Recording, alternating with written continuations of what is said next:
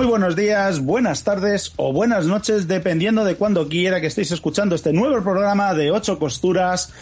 En el día de hoy ya hemos terminado la regular season, señores. Se ha acabado. Parece que empezó ayer, pero no. Ya han pasado 18 semanas. Ya estamos aquí en playoffs y por mucho que me duela a mí decirlo, Green Bay no está en ellos. Vamos primero a, bueno, a decir dos noticias. Tenemos como los chistes, una buena y la otra mala. La mala es que esta semana no vamos a poner, tener el audio del gran Luis Jones. Pero la buena es que vamos a presentar aquí a los contertulios de hoy, a los costureros, que tenemos a uno menos habitual. Don Luis Jones, muy buenas, ¿qué tal? ¿Cómo estamos? ¿Qué tal, costureros? ¿Cómo estáis, campeones? Ostras, qué gustazo poder estar aquí en, en directo con vosotros, no ahí en el audio. Aunque siempre mola, ¿no? Bueno, siempre mola. Yo me lo hago molar a mí mismo, que es tengo una sección privada, ¿no? Una sección ahí personal y siempre hay que darle a tus cositas un poco de bombo tú mismo, ¿no? Pero bueno, me mola, me mola interactuar con la gente en el momento y nada, con aquí con Alberto, con Nacho, contigo Dani, pues va a ser un gustazo eh, compartir el podcast esta semana en directo. Si quieres, Luis, nos mandas luego un audio y lo metemos también Mando un audio presentando que estoy ahí en directo. bueno, eh, ya los he ido diciendo, Luis. Tenemos por aquí a los habituales, a Alberto Herrero. Muy buenas. Hola, muy buenas, costureros. ¿Qué tal estamos? Eh, coach Nacho Ponce. Nacho, muy buenas. Muy buenas. Primera vez en la convocatoria de 2023. Un placer estar aquí en tan buena compañía como siempre. Y el que os habla, como siempre, Daniel de Besa. Ahí está, las buenas costumbres que no se pierdan en este nuevo año. Y bueno, pues vamos a hablar de lo que nos ha deparado esta jornada con muchas sorpresas, auténticos partidazos y emoción hasta el final. Una pena que no haya habido esa unificación de horarios porque hubiera sido la bomba ese final de, de regular season entre Green Bay, Seattle y Lions. Hubiera sido brutal que hubiera sido todo a la vez. Pero bueno, vamos a empezar como siempre hacemos por los partidos del sábado ese Kansas City Chiefs 31, Los Ángeles, Las Vegas Raiders, sigo diciendo Los Ángeles, Las Vegas Raiders 13 y ese mm, Titans 16, Jacksonville Jaguar, equipo de playoff 20. ¿Cómo habéis visto este partido, chicos? Vamos a ver a Nacho que, que primero diga algo de, de su hype ahí por las nubes con esos chips que van a caer a las primeras de cambio luego cuando. No, porque, porque tenemos bye. Aquí, aquí. Eh, bye regalado, eh, eso, eso lo podemos comentar, ¿eh? Ese bye regalado también. Te la puedo decir porque sé que vas a pegar algún tirito con eso. A ver. El trash talking, ¿no? Por aquí hay el tema trash talking sí, va bien. Es sano, es sano y abundante. Perfecto, genial. Eh, igual que la han jodido la vida a los Bengals y la han prácticamente encerrar en el, número 3. Yo creo que los Bengals son los mayores perjudicados. Que en cierto modo le han regalado el bye. Bueno, es una decisión salomónica dentro de las circunstancias que, se han dado, eh, desafortunadas con, con lo de Hamlin. Y como daño colateral, pues los Chiefs, que bueno, que iban a disfrutar de mayor o menor medida de, la ventaja de campo y bueno, en el caso de que se crucen con los Bills, que era el otro equipo implicado, que podían haber perdido ese hipotético partido que nunca se, ha terminado, pues bueno, al final creo que, que dentro de lo que cae decisión salomónica los que salen más perjudicados los Bengals, porque tenían esa, esa chance de, de llegar al 2 incluso al 3, pero bueno, es lo que hay. Eh, volviendo al partido, pues no sé cómo lo viste vosotros. Yo vi los Chiefs que sin ser nada del otro mundo, para mí me siguen pareciendo Bengals y Bills los equipos más en forma de la americana. Eh, tienen un poquito de mejor sensación que otras semanas. No, no dejan a los Raiders en ningún momento carburar. Eh, el primer partido del año, el juego de carrera de los Raiders les hizo mucho, mucho daño a los, a los Chiefs y lo han tenido bastante controlado. Creo que la defensa estuvo muy bien, la línea defensiva sigue metiendo bastante presión, tanto Chris Jones, pero también Carl Laftis, el rookie, se está viniendo arriba. Eh, McDonough, eh, Frank Clark se lesionó, pero bueno, esperemos que esté para con este con este bye que esté para los playoffs. Y el ataque, bueno, lo suyo, creo que, que muy, muy creativos como siempre, creo que en ningún momento le, pusieron mucha pega o, mucha resistencia a los Raiders. Vi, bueno, eh, lo de Jerry McKinnon que ha batido el récord de, de, de, recepciones de touchdown para un running back. Eh, creo que lleva nueve, si no me equivoco, en seis partidos o en siete. Y nada, el backfield veo cada vez menos. Si no sé si va a volver el Hiller en algún momento, lo veo más fuera que dentro de este equipo. Porque si Pacheco sigue jugando como está jugando, eh, como está jugando, incluso Ronald Jones se llevó, se llevó alguna que otra carrerita. No sé, creo que, que una semana para mantener la, bueno, la, la forma, no se nos lesionó nadie así de gravedad y a ver cómo para preparar los playoffs con más calma, que, ya sabemos que Andy Reid se le dan bastante bien los byes. Creo que desde que está en Kansas City nunca ha perdido un partido después de un bye. Así que esperemos que lleguemos en, buena forma para, para esa primera ronda, que a ver quién nos toca. Que Dani, igual eso también lo teníamos que comentar, ¿no? Lo primero, las buenas noticias de, de Damar Hamlin, que, iba, iba, a decir eso ahora mismo, que eh, como tengo aquí a Luis, eh, pierdo los papeles, pierdo el guion, el orden de las cosas. habría que haber, que haber el guion elaborado que tenemos. Había, había, que haber arrancado con, con, esa noticia, ¿no? Esa magnífica y extraordinaria noticia que es la recuperación poco a poco de, de Hanlin. Eh, cada vez eh, los síntomas de mejoría son cada vez mayores. Creo que ya está en un hospital directamente en Búfalo, con lo cual las noticias son increíbles. Y también poner en situación a Luis. Eh, Luis, Nacho es seguidor de Kansas, aunque le damos a todo. Alberto es seguidor de Eagles y yo de Packers, al igual que tú de, de 49ers, para poner en contexto de, las pullas que se tiran por aquí. quería hacer una pregunta al coach, ya que le tenemos aquí. Eh, ¿Qué narices es eso del corro de la patata, Nacho, que hizo el otro día Chips? No lo sé, no lo sé. La verdad es que Andy Reid le da bastante rienda suelta, incluso le da periodos de práctica específicos a, a, los gente del ataque para que practique Aquí hemos jugado los cuatro, ¿vale? Luis jugó hace unos cuantos añitos, yo también. Eh, tú hace menos y Alberto está empezando, como aquel que dice, es un rookie ya de los veteranillos. Entonces. ¿Qué posición, Alberto? Eh, estoy haciendo de Titan. Empecé de Defensive pero ya, como soy tan eh, súper listo y tengo tan buenas manos, me han metido al ataque. a, lo, que voy. Eh, bueno, pues mira, mejor me lo ponéis. Los cuatro hemos jugado en ataque. Vosotros sabéis lo que es hacer un huddle, salir y colocarse. ¿Vosotros veis sencillo lo que estaban haciendo de dar vueltas, salir del Hadel y que cada uno se coloque en su sitio? Si nosotros éramos un Hadel estático y fallábamos y nos íbamos a otro lado. Estaba, eh, fijaos que los líneas estaban puestos en posición, o sea que, la disposición en el Hadel estaba pensada. Que... está entrenado. Sí, hombre. claro que está entrenado, eso lo han, lo han, estado practicando durante el entrenamiento, durante el entrenamiento, pues muchas veces, es evidente. Eh, yo por las redes, incluso en, el podcast nuestro, teníamos ahí un compañero que decía que eso, eh, alguno lo veía como un poco una, una desfachatez hacia el rival, ¿no? Ese jueguecito.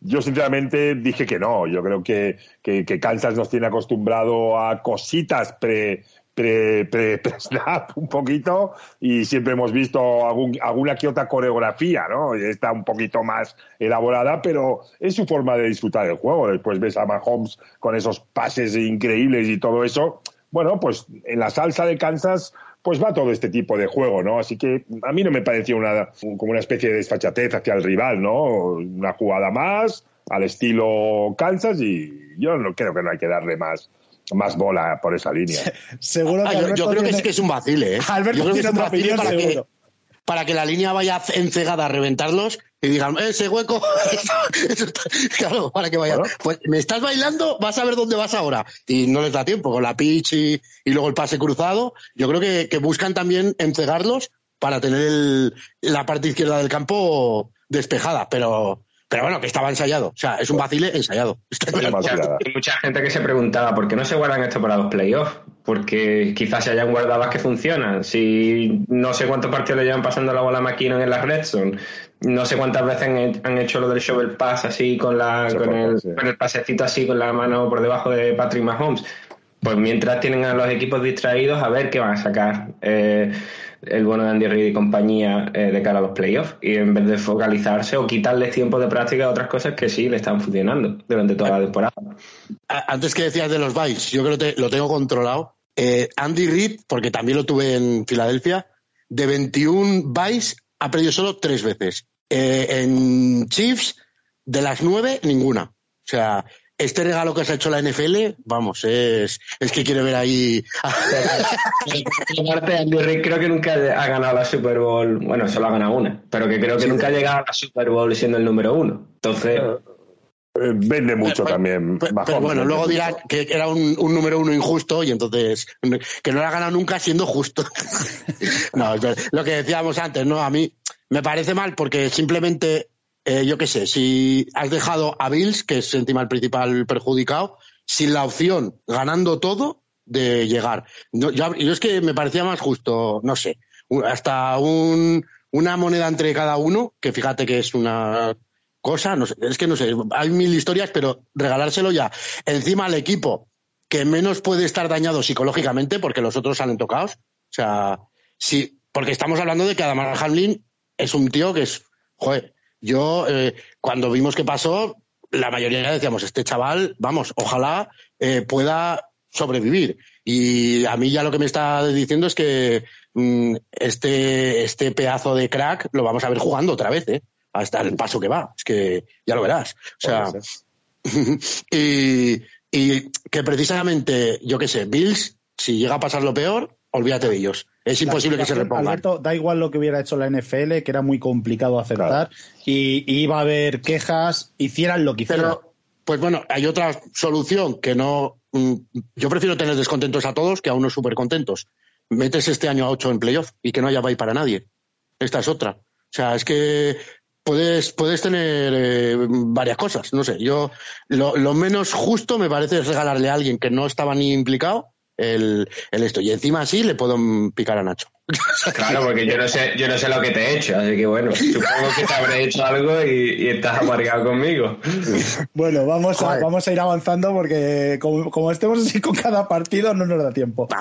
Eh, ¿qué, me, decís de ese partido, ese Tennessee contra, contra Jacksonville? Increíble Bravel cómo prepara el partido, ya lo decíamos en la previa, que es un entrenador que es, es brutal el planteamiento. Sin Hill compite hasta el último momento y, Jacksonville, que parece que sigue con la flechita para arriba, eh, sin hacer nada muy bien, pero no hace nada mal tampoco.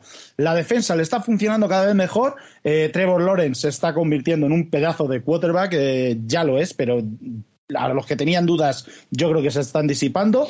¿Y qué me podéis contar de este partido que, que era un, una breve de playoff, ¿no? Porque el que ganaba estaba dentro de playoff.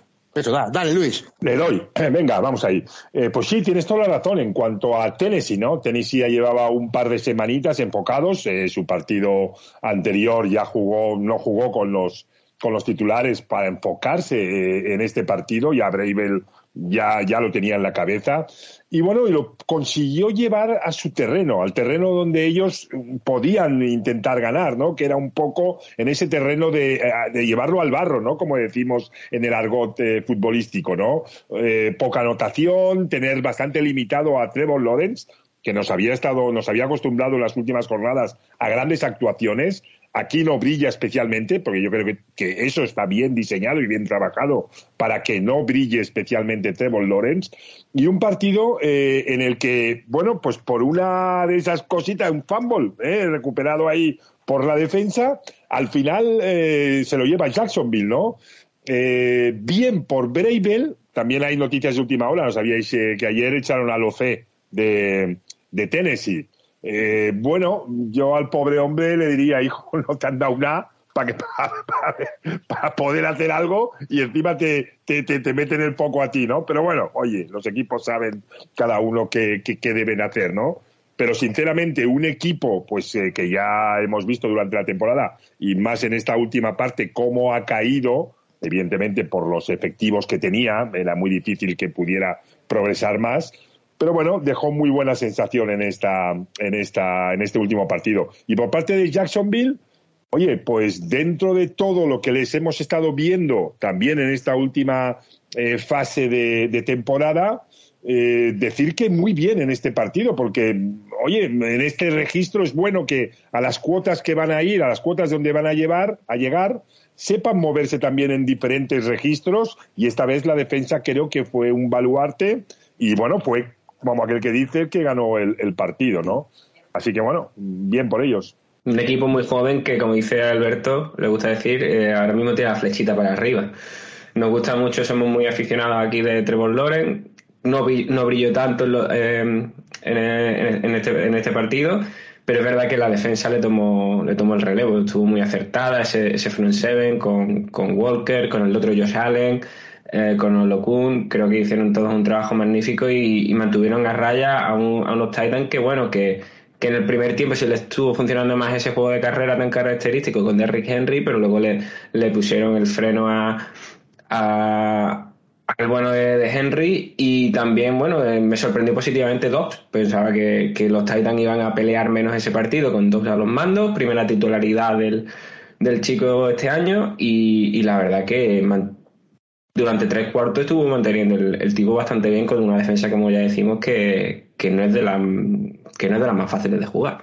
No, básicamente lo que decís es que este partido, conforme se estaba desarrollando, conforme que se estaba llevando al terreno mm, terrestre de, Titans, fue intentar no cometer errores y demás, eh, dices, se lo lleva Titan seguro, se lo lleva Bravel, es que esto, esto lo ha hecho 70 veces, lo habremos visto millones de veces. Y mira, salió ahí la, la figura de, de la defensa en, en Jaguars. A mí el que me asombró es ese Olaokun, que tampoco lo tenía muy, muy controlado y estaba en todos lados el tío. La verdad que un, jugón. Que a partir de ahora me fijaré más en él. Y, poquito más, ¿no? Que, que eh, los, previa de había aroma a playoff, ahí ya había había más dureza, había más hasta en el arbitraje ya había arbitraje playoff. A mí me, me gustó mucho, me gustó mucho. Foyesade Olokun eh, creo que viene esta temporada. Es un, es un free agent de esta temporada, lo firman y está siendo una de las grandes incorporaciones, aparte de los rookies que tiene. Que hablando de rookies de, de voy a meterlo aquí, hablando de rookies de, de Jaguars, eh, decir que Andrés Cisco junto a Mika Parsons, nada más y nada menos, van a estar presentes en Badalona, en un campus que va a organizar Badalona Drags.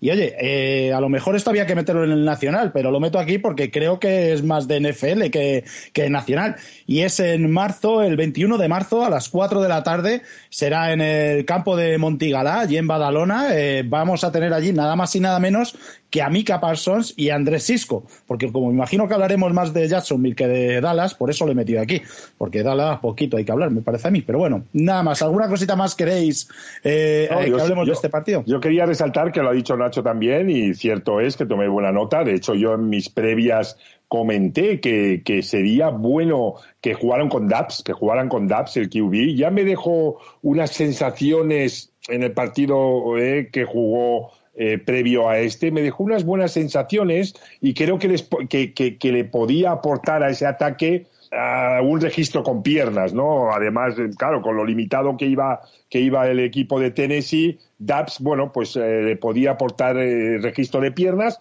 y oye, y, no y, también le vi pues bastante precisión en algún que otro pase, ¿no?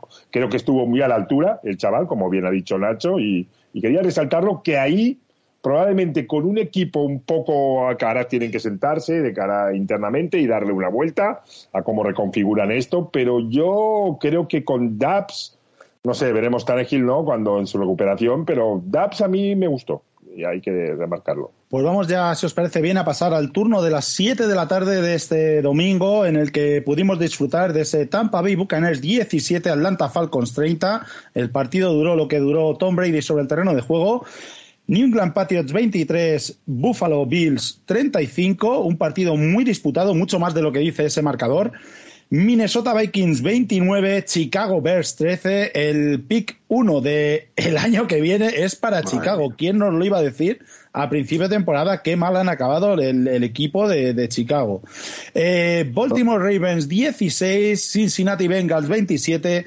Aquí llevamos un mes avisando de que estos Bengals, cuidadito con este equipo que tiene un ritmo y un sistema de juego en ataque que no veo ya muchos equipos capaz de pararles. Ni la defensa de Baltimore ha sido capaz de parar al bueno de Joe Burrow. Luego, sorpresa, Houston Texans 32, Indianapolis Colts 31, cuando, eh, o sea, partido de locura absoluta. Si no lo habéis visto, os lo recomiendo porque es una locura. Cuando parecía que Texans iba a pasar por encima, parece que dices, bueno, yo creo que alguien ha sentado la cabeza y ha dicho, eh, que perdemos el número uno, dejaros ganar. Y cuando parecía que iba a ganar Colt, Colt llega Texan y dice, ¿qué va? Aquí ganamos nosotros. Y se llevan Espera, Deja que interrumpa, Dani. Yo solo voy a lanzar un datito ahí. Eh, o dos. Le estaban pegando mucha caña a Lobby Smith estas semanas, ¿no? Eh, ¿Cuál era el equipo que llevó Lobby Smith a la Super Bowl hace unos cuantos años? Los Bears. Pues como, como diría aquel, no hace falta decir nada más. de que se lo ha puesto, se lo ha puesto en bandejita, ¿eh, Nacho? Le echaron hasta la misma noche, no esperaron ni al lunes. Yo creo que ya sabía que lo iban a echar y dice, déjame que aquí les dejo yo a mis colegas eh, la, bandejita. Bueno, me, quedan tres para acabar esta franja y ahora nos liamos a hablar de todos. Eh, New York Jets 6, Miami Dolphins 11, cómo se nota la, presión que había en este partido y lo que se estaba jugando Miami. Vaya partido de aquella manera. Eh, Carolina Panthers 10, New Orleans Saints 7 y Cleveland Browns 14. Pittsburgh Steelers 28 han acabado la temporada los Steelers en una forma brutal. Bueno, venga, de esta tanda, ¿qué me vais diciendo por ahí, chicos? Acabamos primero con los Texans, ok, ya que les hemos dado. Eh, bueno, también hay, que tener en cuenta, ¿no? si los Texans tenían el número uno, que iban a coger, que es lo primero que quiere todo el mundo, Brice Young. Pues Davis Mills dice, joder, esto no puede ser. Por el, último drive, mete su pase perfecto y la anotación de dos puntos, vamos, como si fuese eh, el, el, Aaron Rodgers que se metía en playoffs. o sea que... Entre el entrenador y, la, y, las ganas de, de Mills de, de, sacar los codos, ¿no? claro, ¿no? Ahí un poquito. Pero lo que sería gracioso es que fuesen a por el a por ese número uno y al final acabasen dándole a Chicago eh, dos primeras rondas o tres y para por el intercambio de posiciones. Eso sería ya, diría, madre mía, qué locura. Pero bueno, lo que yo, yo, si me permites, lo voy a coger por la parte de deportista, la parte de deportista, y al final lo que me gusta a mí, pues eh, que quede claro es que, que al final, en la última jornada, que había muchas especulaciones que de lo que qué haría, qué haría Detroit eh, sabiendo si, si, si, si, si, Seattle ha ganado y sabiéndose ya fuera qué haría, eh, qué haría Houston. Había muchas especulaciones y oye, y al final todos los equipos que estaban en unas o de los que no se jugaban ya nada, salieron en sus partidos verdaderamente a competir. Y esto es algo que, bueno, al final lo quiero, me gustaría que quedara un poco, al margen de todas estas coñitas que pueden haber y tendrán sus lecturas, pero me gustaría pues eh, ejemplarizar este, este aspecto, ¿no? Oye, Detroit chapó, Houston chapó, ahí hasta el final, y no solo en este partido, sino en las últimas jornadas, si hemos visto a estos eh, eh, Houston Texans, en las últimas jornadas se lo ha puesto complicado a equipos ah, que se estaban que se estaban jugando, ¿eh? sí, sí, equipos que se estaban jugando cosas. Quiero decirte, ellos han salido a competir al final de temporada y en todo lo que han podido y, y se lo han puesto complicado, ¿eh? disculparme que tengo aquí al, amigo. bueno, esto hoy lo, hoy lo comentaba yo con Dani, eh, aparte hablando, es que el fútbol americano tiene una cosa, que cuando te pones el casco y la coraza, no puedes ir a medio gas. Es que, es que no puedes ir a medio gas, si no te vas al hospital. O sea, es que entonces el que sale ahí sale a ganar. O sea, sale a ganar porque es que está hasta su salud en juego. O sea, no puedes, no puedes, no, es, no puedes ir, yo que sé, como en el fútbol europeo hace esto, venga, voy a un poquito, voy a, no le voy a presionar tanto, no voy a meter la pierna, no, no, ahí tienes que ir al, al 100% siempre, porque si no, es eso, si no se te llevan por delante, básicamente. Entonces, eh, es eso, si los equipos a lo mejor puedes ver que no van al tope si reservan jugadores, pero eso es algo que se han ganado el derecho o, lo que sea en, puede pasar como Luego lo hablamos con el partido de, Eagles. New York se, se a jugadores Giants, pero los que salen, salen a los, que salen, a muerte. Eso, es lo que decimos siempre, ¿no? Eso es lo que. Porque son, jugadores, son jugadores que se están jugando un puesto en esta liga, que esta liga es una auténtica cacería. Eh, aquí tú tienes que, las pocas oportunidades que tengas, tienes que salir a comerte el mundo, porque es film, highlights, es posición que te llevas y que te puede dar un contrato en otro equipo, si no en ese. Es bonus, que muchos van por bonus, de recepciones, de catches, o sea, hay, hay, muchas cosas en juego siempre, ¿eh? o sea, siempre. O sea, siempre luego al final decimos nuestras chorradas, ¿no? De, de ah, ha perdido aposta, pero. eso, es muy, eso es muy europeo, ¿no? Es muy europeo, es muy el fútbol de aquí. Para mí es muy, es muy europeo. Yo, yo claro, me acuerdo estoicamente defender en, en mi podcast semanal que Detroit, de ninguna de las maneras, iba, iba a dejarse perder aunque, aunque se supiera eliminado. Que no, que no, que ahí hay contratos de jugadores, hay la honrilla eh, también ante ese rival que era. Había muchas cosas, hay muchas cosas. Lo que ha dicho Nacho, esos contratos que se juegan muchos de estos jugadores no habituales y que quieren pues eh, poder mantenerse ahí. O sea, yo soy de los que defiende estoicamente que, que, aquí si el que sale al campo sale a ganar y a nadie se le... Hay el, catenacho típico este, ¿no? El catenacho no sé si se llamaba así, ¿no? Esto de las apostillas. El biscoto, el biscoto. El biscoto, exacto. Catenacho es más la defensa, ¿no? El, el, biscoto, exacto. No, no, el, el cartenacho es lo que hace Bravel para intentar pasar a, cualquier, cualquier ronda. Eso, está bien. es lícito, eso es lícito. Claro, claro. Y, y, bueno, del partido, pues eso, no sé, ver a Ellinger, que ya sabéis que a mí me gustaba mucho de college, que es un quarterback que está zumbado, pero que es todo corazón. Eh, y bueno, esos Texans, que yo creo que muchas veces han estado más cerca de la victoria de lo que parece, que se lo digan a, a los Chiefs, ¿no? En esa prórroga, por ejemplo, en ese extra time. Eh, y, aquí nunca, nunca hay equipos que se acaban de dejar llevar del todo. O sea, siempre, siempre, es que no nos hacemos a la idea de, lo, del nivel de atletas de élite que son todos. O sea, hasta el más malo de la NFL es que es un pedazo de atleta que, que sería, yo qué sé, no te prácticamente lo que quisiese en Europa de otro deporte. O sea, así que eso, y no sé, pasamos a otro si queréis, el de Bacaners, más o, más o menos. Eh, yo, yo no tengo cogido. ¿Qué, qué era el, el récord que buscaba Brady? Sí, había un récord ahí por medio. El de completos y eh, pases intentados en una temporada. O sea, ha batido, ha batido los dos. Si le quedaba algún récord por batir, ya ha batido también el de más pases intentados y más pases completados en una temporada. Y ya está. Salió, lo cumplió y se sentó. Ese, ese partido poco, ¿no? Eh, que, que, Atlanta tiene buena pinta. Es un equipo que en el futuro. El, de los rookies. Mm. Sí, lleva, es un lleva equipo... dos jornadas con eso. Perdona, perdona. No, no, no, no, tira, tira, Alberto, por favor.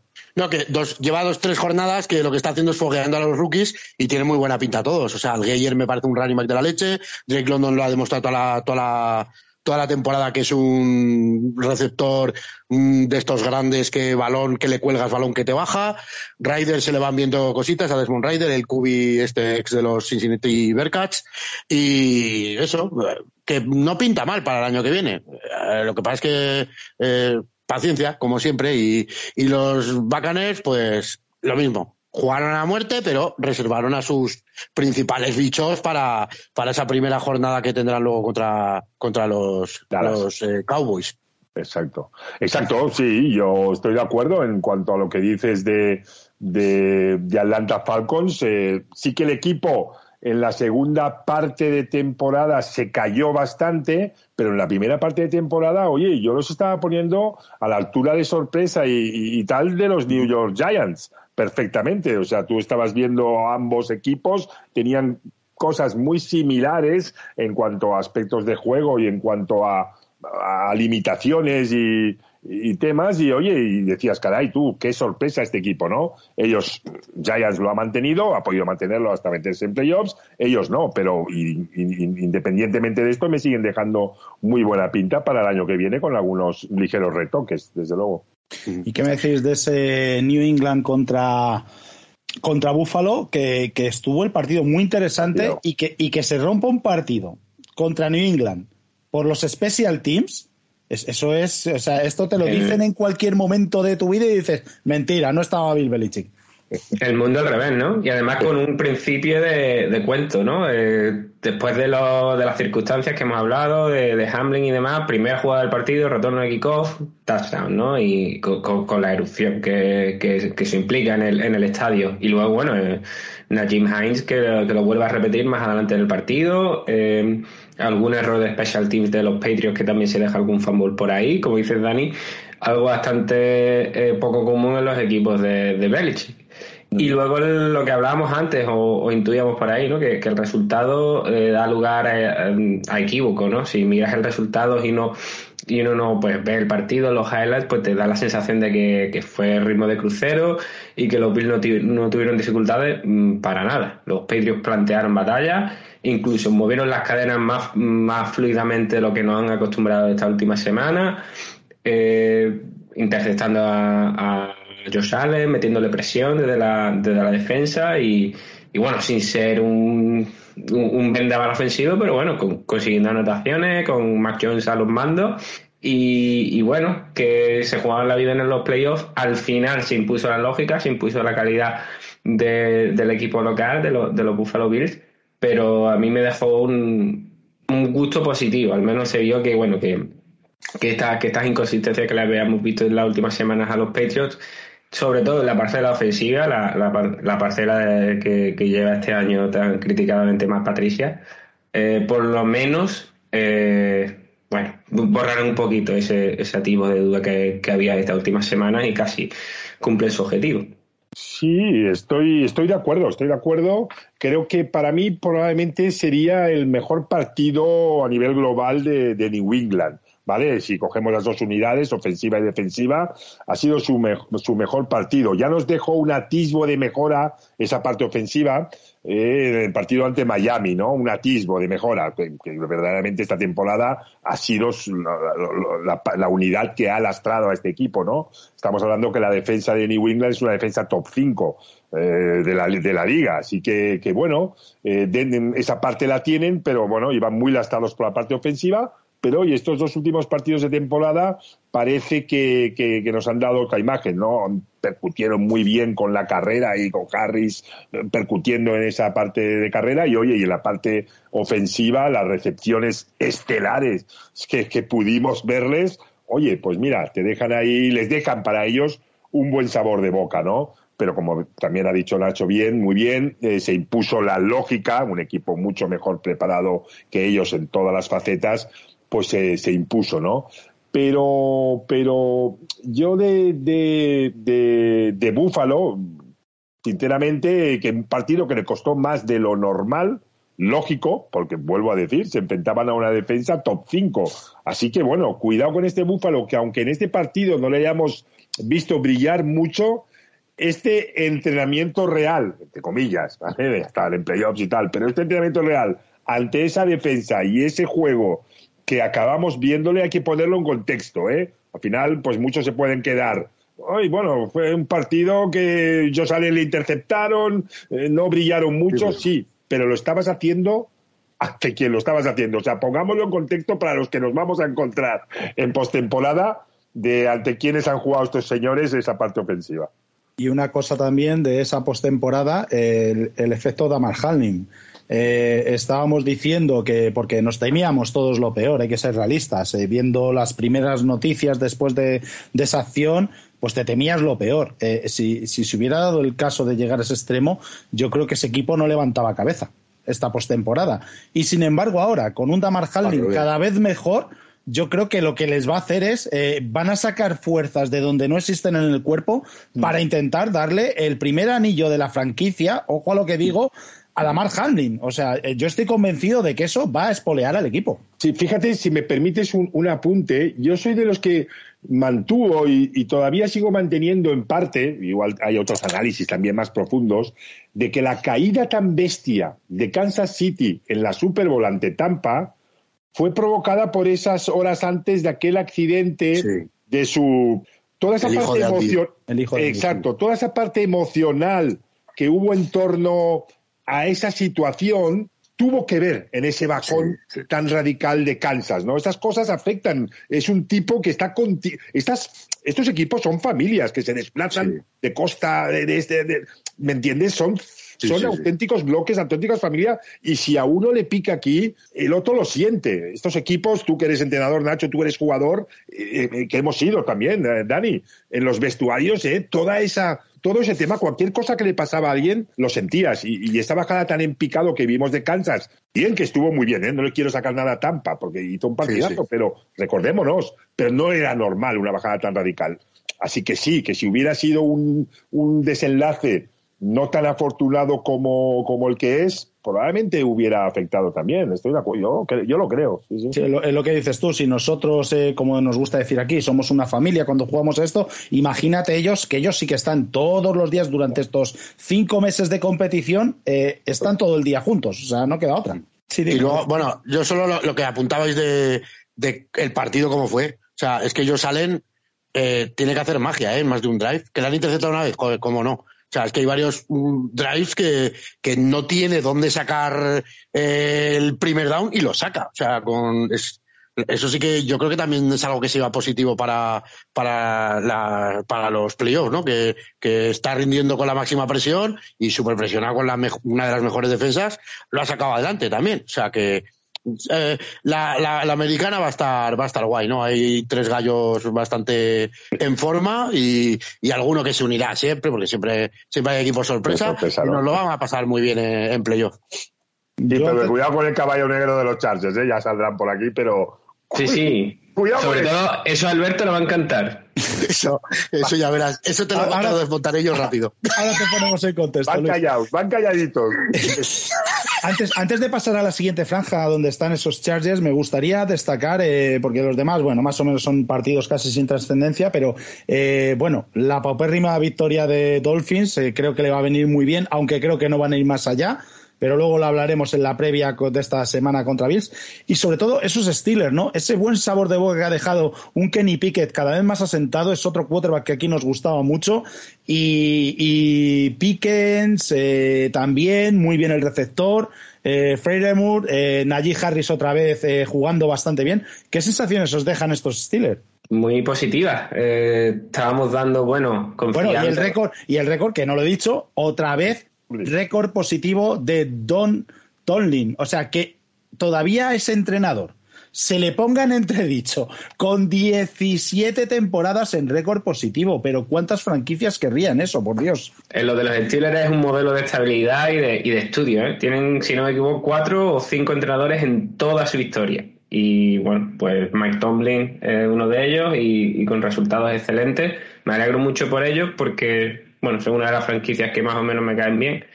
Y, sin duda, alguna, pues bueno, un, trabajo ahí de, de coacheo, de, ¿no? De, mantener el, equipo unido con la, cuando no han venido bien dadas, cuando parecía que la calidad del equipo no le daba para mucho más, con la situación de QB al principio de temporada, con la de Trubisky, que si quiere y Pique. Y creo que al final eh, han mantenido la fe, han mantenido ese ese espíritu alto y, se han, casi se han colado en playoff porque no le, no le han acompañado un resultado, por un field goal que, que metió Miami quedando 20 segundos. Si no iban ellos a los playoffs. O sea, cuando después de las primeras cinco jornadas eran absolutos candidatos al. Estábamos hablando del top 3 del, draft. Así que chapó por el equipo de Tomlin que ya decíamos que la defensa le aguantaba lo que sea, pero es que poquito a poco ese ataque ha entrado en dinámica, ha entrado en sincronización, Pique le ha dado otro aire, a pesar de, bueno, de, esas molestias que, ha tenido a veces, el tema de, llevarse algún golpe más que, el que debería y que yo creo que eso lo tiene que pulir, ¿no? El protegerse un poquito más y que y que se tira antes de tiempo o se, se ahorra algunos, algunos golpes que puede evitarse pero no sé cómo lo viste. No, no pude ver el partido en, en concreto, pero bueno, sí me gustaría destacar eso, la, como ha dicho Dani, el, el buen papel que han hecho los Steelers para acabar esta, esta temporada 2023. Totalmente de acuerdo, Nacho. Yo creo que, bueno, hemos visto esa conexión mágica que es, me recuerda un poco a la que eh, empezamos viendo con Waddell y, Tua también, ¿no? Esa conexión, o la que tenemos con Barrow y Chase, ¿no? O sea, hay conexiones mágicas en la NFL y claramente los Steelers han, creado una Pickett Pickens, ¿no? yo, sinceramente, si os voy a ser, os voy a ser franco, eh, yo en nuestro podcast a principio de temporada, que hacemos siempre todas esas cábalas, yo decía que dónde iba de verdad eh, Pittsburgh con Trubisky. Con Trubisky, vamos, no lo veía de, ninguna de las maneras desde un inicio. Pero también tengo que reconocer que era de los que decía que, bueno, a Pickett todavía no exponerle, ¿no? No sacarle. Pues tengo que reconocer que si ahora igual hubieran sacado un poco antes, eh, probablemente, muy probablemente estarían en playoffs. Ese chaval desde que salió le ha dado un orden le ha dado un orden, ha cogido una jerarquía en este equipo. Fíjate que estamos hablando de un, estamos hablando de un jugador novel, ¿eh? un jugador que no tal, pero le ha dado un orden y una jerarquía a, este ataque que hasta incluso hemos visto eh, el backfield funcionando con él, que cosa que también no estaba no estaba no estaba yendo bien del todo, ¿no? Así que la defensa ya la tenían hecha y, gracias a él se le ha puesto un orden en ese ataque y caray tú, han estado así, a un pelito de, meterse, o sea que estatua ya, estatua ya para Tomlin ahí en su, en su estadio, porque lo de este tipo es espectacular. Y oye, muy ilusionantes mm, Pittsburgh para Pittsburgh para la temporada que viene, sinceramente. Aquí, Luis, antes de empezar la temporada, llegamos a hacer hasta una porra de a ver cuándo salía Pickett en lugar de ¿Ah, Trubisky. La, ganó Alberto, la ganó Alberto, que pues confiaba, dijo que era el quarterback más preparado pues del draft del año pasado para jugar en NFL ya. y pues mira, lo tenía muy estudiado. Pues Alberto es que de college, si tienes algún día una duda, le preguntas a él. Ah, hablaremos de esto, Alberto, a nivel de college, porque es una de las patas que cogeo, eh, aquí, ahora que no me escuchan mis compañeros. Pues cuando quieras, Alberto es un maestro. Y, y, si vas a montar cositas o hacer algo eh, en podcast o historia previo al draft, me gustará aprender y tomar nota y participar nosotros, Luis, nosotros grabamos todas las semanas de coles también. Es otro aparte, pero también tenemos coles. Estamos enfermos. Es, el monólogo, el monólogo de Alberto y la verdad que, que pues- uno, que uno aprende muchísimo escuchando lo, que sea este tipo de, de college football. Te tomo la matrícula. Este año te puedo hablar de un cubi de Division 2, o sea, que, que, va a ir para el draft. O sea, que fíjate. De, Division 2 que va... Buah, tío, que lo mamas bien, mamá. Madre mía, joder. No, es que, aquí somos enfermos. Somos enfermos. No, pero bueno, y yo mira, parafraseando lo que dice siempre Luis en 100 yardas, ¿no? El lenguaje de campo, en lo que mete Kenny Pickett a este equipo, o sea, sus... Tú ponte a mirar sus estadísticas. Pues dices, este quarterback es, una mierda, ¿no? Ah, yo qué sé, no hace 200, 500 yardas de pase, pero tiene una jerarquía, un saber estar, un, un eh, liderazgo. El liderazgo que tiene dentro del equipo es otra cosa. Es que es otra cosa los estilos, estando él, no estando él. Y bueno, como habéis dicho, yo es que no, me acuerdo qué, jornada dijimos y tal, que iba a salir y tal. Eh, pero yo decía que tenía que salir desde la 1. Es superior a, era superior a, la, 4 dijiste. Yo dije la 4, ¿no? Por ahí, sí. ¿Cuándo salió? no me acuerdo ahora. La 4. Creo que la 4, creo que la 4. Pero, pero porque sabía que no lo iban a sacar, ¿no? Pero por, por creer. Es... Pero bueno, lo que, a lo que íbamos, ¿no? Lo que habéis dicho, la conexión con Pickens es que parece que se conociesen de college y no se conocen. O sea, que esto va a ir a más. O sea, lo de Pickens con Pickens va a ser brutal. Yo estoy también eh, seguro. En un año que también se preveía que la línea eh, era nueva también, muy floja, tal. Eh, eh, la verdad es que Pittsburgh, con, entre el ADN competitivo, entre que ha encontrado un líder, le pones también el extra, que es el chaval de, la universidad de allí, que encima el público va a muerte con él. O sea, es que todo suma. O sea, mm, y, bueno, la, personalidad. Es que un tío con esta personalidad, mira que es que lo, estamos coincidiendo todos. Hizo un 13 de 29 el otro día y estamos diciendo, joder, qué bien jugó. ¿Por qué? Pues porque, o sea, por todo eso que, te empuja al equipo entero, que, crea, que genera el famoso lenguaje de campo que dice Luis. total, total. Es que es, que es así. Total. Y bueno, eh, ya vale, que, no, que me, emociono, ¿no? También con, este tipo de jugadores, ¿no? Es que, es que, es para emocionarse, sinceramente. Y mira que fui de los que yo decía, bueno, todavía no, guárdalo. Claro, esto ahí, por no seguir college, me pasa esto, ¿no? Fíjate, Alberto, como lo tenía clarísimo. Pero yo te digo, a este chaval lo sacan desde un inicio y están en playoffs, ¿eh? Yo creo. Probablemente, además. Pues vamos ahora con la tanda de los últimos partidos. Voy a meter a Green Bay también en estos últimos porque no me apetece que esté aparte. Punto. Eh, pero si vas a hablar igual, o sea, te vamos, a, pinchar para que hables. Sí, pero menos. Eh, Chargers 28, Denver Broncos 31, eh, Chargers compitiendo hasta el final, creo que arriesgando en demasía a, Justin Herbert. No entendí muy bien la acción de Chargers porque estaba claro que Broncos iba a competir. Eh, New York Giants 16, Philadelphia Eagles 22. Arizona Cardinals 13, en el que fue el último partido de, para mí, un auténtico jugadorazo de los últimos años de la NFL, como es DJ Watt. San Francisco 49ers 38. Ojito a ver a quién para a estos 49ers.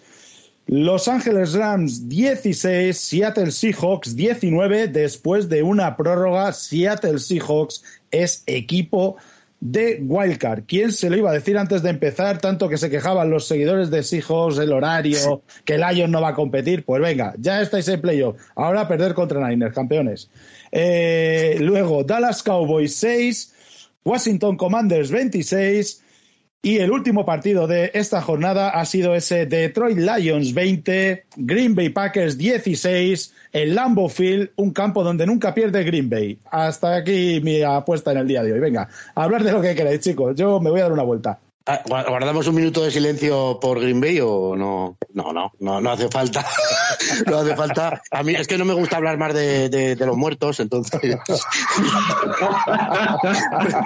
prefiero, prefiero, No, bueno, lo, que ya habíamos hablado, no, la Jones se jugó muy bien, o sea, jugó a todo lo que podía, pero para mí, aun con todo, se pegan 55 tiros en los pies los, los Packers. Ese partido lo tienen, eh, Aaron Rodgers súper errático, luego los, los jovencitos, los dos de Georgia la lían bastante, el 7 que no me viene ahora el nombre, Dani, igual tú te acuerdas. Sí, eh, Quay Walker que, ya es la segunda tercera vez que le pasa. Que ha pedido disculpas eh, públicas, pero bueno. Nos ha jodido, como para no pedir disculpas. Te echan del partido, que estabas haciendo un partidazo, eh, jugándote los playoffs. Es que no es para pedir disculpas, es para castigarle contra la pared dos meses, vamos.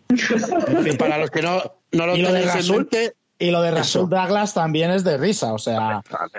tío, que estás, que estás jugándote unos puñeteros playoffs. o sea, que es que has hecho lo más difícil has remontado, lo tienes todo a favor, dependes de ti mismo. Hasta Washington pierde con Cleveland Brown que no le gana a nadie.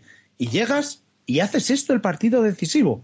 Pues ya está, merecido. Si es que es así, es merecido. Green Bay no merecía estar en playoffs. Y ya está, y es que no, un poquito más se puede aportar. No, yo al margen de, evidentemente, de que mm, eh, lo que vimos en el terreno de juego al final, todas estas cosas que estamos ahora resaltando, pues te dicen que al final el equipo en sí no estaba.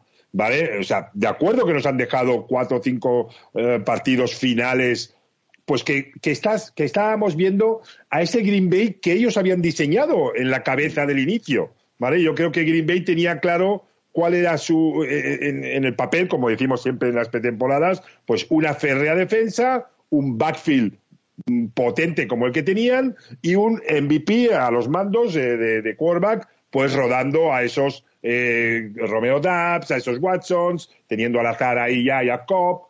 Caray, en el diseño de la cabeza a mí era muy comprable esa historia. No les funciona muy bien en el primer inicio de temporada, pero al final de temporada hemos visto atisbos de esa intencionalidad, caray. Pero al final te deja un sinsabor, ¿no? De decir, ostras, eh, estamos aquí, hemos llegado hasta aquí y en estas tonterías de, de, college de, college, o sea, no, ni, de college, porque en el college esto, vamos, eh, los corren a, patadas también. Eh, ahí en el colegio, coño, en el high school. En estas días de high school me, me, me, me, estáis haciendo aquí perder una final. Bueno, al final, como tú dices, no merecían, no merecían pasar, pero yo vi a un Detroit muy serio, un Detroit que, que, que, le hemos estado viendo en, su, en la parte defensiva durante la temporada teniendo altibajos, tambaleando bastante, pero supieron parar muy bien al backfield de Green Bay. Aquí plantaron cara y no les dejaron progresar a ese backfield, que ya conocemos, el backfield de Green Bay es, es, bueno, y ahí estuvieron serios, estuvo muy seria Green Bay, a partir de ahí, de, no dejarles progresar, bueno, pues eh, pusieron a Aaron Rodgers un poco en la responsabilidad de, tener que, que, liderar ese ataque, que está más que capacitado, ¿no? pero como hemos visto esta temporada, todavía no engrasado del todo. Así que fue inteligente la opción que tomaron, yo creo, de como única opción, mira, vamos a tapar lo que sabemos que funciona y aquello que vemos que todavía no está engrasado del todo, pues vamos a intentar pues también limitárselo, ¿no? Y le salió, y le salió el partido y, y, y acostumbrándonos a esa creatividad que tienen en ese juego de ataque suyo, ahí tenemos a su running back, si no me equivoco, a, sí, si no me equivoco. Jamal Williams ha, batido. que era, de, los Packers. y ha batido el récord, ojito, ojito, de, un tal Barry Sanders. Sanders. Dios, eh, eh, en la posición de running back. Yo me pongo de pie, es mi posición, y cuando nombras, cuando hay nombres que, que nombras, me acabo de poner de pie, hay que hacerlo, porque don hay Barry Sanders. Eso es hablar de Dios en, en, la NFL y le ha superado en touchdown en una temporada. Es verdad que con un partido más, ¿eh? todo hay que decir. Vale, vale. Pero ahí quedará, ahí queda. ¿eh? En, en, eh, época NFL, este señor ha hecho. Bueno, y, y, y, yo es que ese último drive que hace Detroit, sinceramente, que no ha podido ver el partido entero y no tiene tiempo porque todos vamos de, de culo, como, como es normal en esta vida, pero que vaya a ver ese drive final de Detroit. Desde Pero luego, coincidirás, coincidirás conmigo, Luis, eh, pese a que le da el palo a, a mi equipo, a Green Bay, porque creo que pierden ellos el partido, coincidiréis conmigo los tres en que Lions, si no se ve eliminado, no se juega esos cuarto down, no se juega esas eh, trick plays, jugadas fantasía. Eh, es, bueno, se, se Pues lo hemos sí. estado viendo durante la temporada. ¿eh? Yo creo que es parte también, de la misma manera que antes hemos apuntado eh, aquello de Kansas, esa alegría, ese corro a la patata y, y algunas cositas que suelen mostrarnos durante la temporada previo a, a, a poner el ovoide en, en, en, en, en marcha. Eh, también creo que Detroit lo lleva, lo lleva dentro. Yo les, he, yo les he visto jugadas muy creativas durante el transcurso de la temporada y a ver, no sé si, hubieran sido, hubieran ido tan al límite. Sí que evidentemente saberse eliminados, pues les da, les otorga pues cierta, digamos, tranquilidad en ciertas decisiones, pero no les quites mucho, porque son, son, va en su ADN, por lo que me han mostrado esta temporada. Bueno, y, ya que estamos enlazando, vamos a enlazar con esos Seahawks que se clasifican después de un overtime. Vaya ganas, vaya ganas le tenían los Rams de amargarle la fiesta a Seahawks y cómo reacciona. Y bueno, eh, Luis, tú es que no lo sabes. Yo, en el mes de, eh, creo que marzo, marzo, abril, cuando hay el trade de Russell Wilson, que va a parar eh, eh, Drew Locke allí a, a Seahawks, yo aquí en este podcast dije que para mí el quarterback titular de Seattle iba a ser Gino Smith y que no lo iba a hacer nada mal. Mes de marzo, cuidado. Joder. Ha habido mucha cachondeo aquí con Gino Smith MVP, con tal, con cual, Pues- pero eh, yo le veía ya cositas el año pasado y dije, este quarterback con el entrenador que tiene, como, como se compenetren bien, cuidadito. Y ahí le tenemos. Equipo la de temporada, no, bueno, yo no sé cuántos podcasts o cuántos mm, comentaristas podían decir que Gino iba a ser el uno. Yo creo Está, está grabado, Luis, está grabado, o sea que no hay problema. Yo lo dije, además, eh, ha habido cachondeo durante todos los meses de verano, durante los primeros meses de... Ya a finales de septiembre parecía que la cosa ya no había tanto cachondeo porque decían, hostia, a lo mejor Dani controla un poquito más de lo que nos creemos. Pero te puedo asegurar, Alberto ha tenido que salir un momentillo, ahora volverá. Eh, el cachondeo que han tenido Alberto y Lex conmigo por decir lo que dije de Gino Smith, que iba a ser el quarterback número uno de Seattle, eh, todavía se están escuchando las risas. Ahora que luego ya me las cobraré yo tranquilamente. Y, y a lo que vamos, este partido eh, merecido, ¿no? Por, por esa temporada quizás de, de Seattle. Eh, quizás sea que quien más se lo merecía, aunque a mí me hubiera gustado ver más, y bueno, me hubiera gustado ver más a Packers, no os voy a engañar, pero me hubiera gustado ver más por ese juego a Lions, pero quizás si hablamos de toda la temporada, eh, mira, ya ha vuelto por aquí Alberto, eh, Seattle más que merecido, ¿no? Alberto, le estaba contando nuestra anécdota con Gino Smith de cómo se habéis reído de mí en este verano. Oye, pues una cosa, aquí la claváis mucho, ¿eh? Pickett, Gino Smith, cosas que. Sí, sí, es que la cagada, la cagada es lo mismo, no, no, la- no las decimos muy alto porque no se nos escucha. Las, las cagadas no las sabe nadie. lo, lo- lo de, lo de Gino Smith es que eso sí que, o sea, lo de Piqué yo que sé, lo vas viendo y va pasando, pero es que lo de Gino Smith, eso sí que no se esperaba ni Dios. Eso fue un triplazo con los ojos cerrados. No, a ver, no, yo lo de que lo que dije os voy a poner el contexto, que siempre digo lo mismo porque me vacilan y se ríen. Era cuando, cuando estaba con Drew Lock, yo dije que de esos dos, para mí el QB1 era Gino Smith. Lo que me esperaba es que todavía Seahawks pues firmase a un Mayfield de la vida, a un Garópolo o alguno de esos, que estamos hablando del mes de marzo. O sea, es que estamos hablando de que todavía quedaba mucho. Y yo decía que Gino Smith iba a ser el quarterback número uno de Seattle. Y lo clavé, lo clavé. Sí que la clavaste. Y unos Seahawks que bueno, que, que, han ido perdiendo un pelín de fuelle a lo largo del año. Yo creo que nosotros aquí en el podcast poco marcamos ese punto de inflexión en el viaje a, Alemania, en el que se enfrentaron a los Buccaneers. Y que son siempre esos partidos fuera, con viaje internacional, son, son muy eh, peliagudos, ¿no? la logística, tal, te puede, te puede romper una tendencia tan buena como la que llevan los... Sí, sí, sí, los Seahawks. Y bueno, que al final se han llevado ese premio un poco de rebote, con fallando el field goal eh, cuando estaban empatados a 16, al final lo terminan colando en la prórroga. Eh, por lo menos llevan un premio, una primera mitad de temporada bastante buena y, un resultado que a las claras nadie esperaba, eh, allá por el mes de marzo, con, con nuestro gurú aquí. Todo el mundo lo poníamos cuarto, ¿no? De la división. Es que yo no creo que nadie tuviese narices a decir, no, no, van encima en esa división, que vamos. Eh, y, lo, y lo, que, lo que es raro es cómo lo han hecho, porque es el otro equipo rollo Patriots, ¿no? Que Pete Carroll hace unos picks la leche de, de raros, y este año, jugador que han cogido del draft, jugador que lo han clavado. O sea, o sea lo de Kenneth Walker, ya sabíamos aquí, era la leche de Michigan State. Los tackles ofensivos. Los, los, eh, eh, los dos, los dos de, la línea, los dos tackles, el, el cornerback, eh, Tariq Bullen, o sea, que le ha salido todo bien. O sea, ¿pero por qué? Porque no se ha dedicado. Siempre otros años era como. Le llegaba el pick bueno y de repente cogían a uno que, que, era. Que dices, joder, pero si este estaba proyectado para, para sexta o séptima, ¿qué, qué, qué está haciendo ahora? O, te ha cogido a uno de Division 2 que no, que no lo conocía nadie, ¿no? Y, y este año contra su naturaleza, digamos, eh, y luego ya liderados por un Geno Smith que tiene muchos tiros pegados, joder, pues les ha salido una, una temporada, mm, o sea, no digna. Es que era de los equipos más divertidos de ver. un, último apunte de, de Gino Smith. Ha batido el récord de yardas de pase de la franquicia superando a un tal Russell Wilson. Casi nada, ¿eh? También el récord que se ha marcado ahí el eso, bueno. Eso uno. Y otro que gracias a Detroit se han buchacado, a la, victoria de Detroit se han buchacado los 3,5 millones de dólares que tenía en diferentes bonus. Solo un millón era por pasar a playoffs y, y luego pues ha ganado todos los bonus, que en total 3,5 millones de, de, dólares ha ganado por, por, por lo que han hecho, ¿no?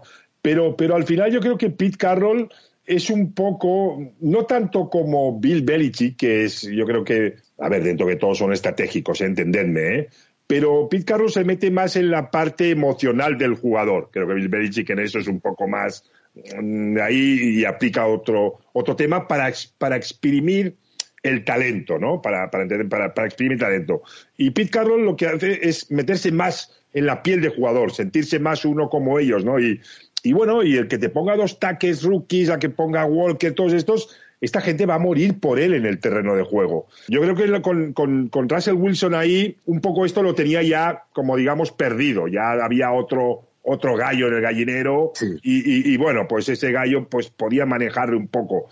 Pero para mí la sorpresa de Seattle pasa básicamente por esto, por, por un Pete Carroll que, que, coge, bueno, evidentemente, pues, esta gente sabe de fútbol, les selecciona una serie de jugadores, los pone ahí, y claro, ese jugador que tú le pones ahí y acabando de salir de edad, va a matar por ti, que esto ya es algo muy característico de Seattle. Seattle, yo sí, yo no me lo esperaba en playoffs, pero tampoco era ahí dentro de mi grupo, y mira que soy de San Francisco, que tenemos una rivalidad muy fuerte, y dentro de mi grupo era de los que decía, Seattle los va a competir. Y Javier, ah, quita, vamos a ser los últimos, vamos a estar que Seattle, en la naturaleza, Carroll, todo esto, es un equipo históricamente va a ser aguerrido, va a competir.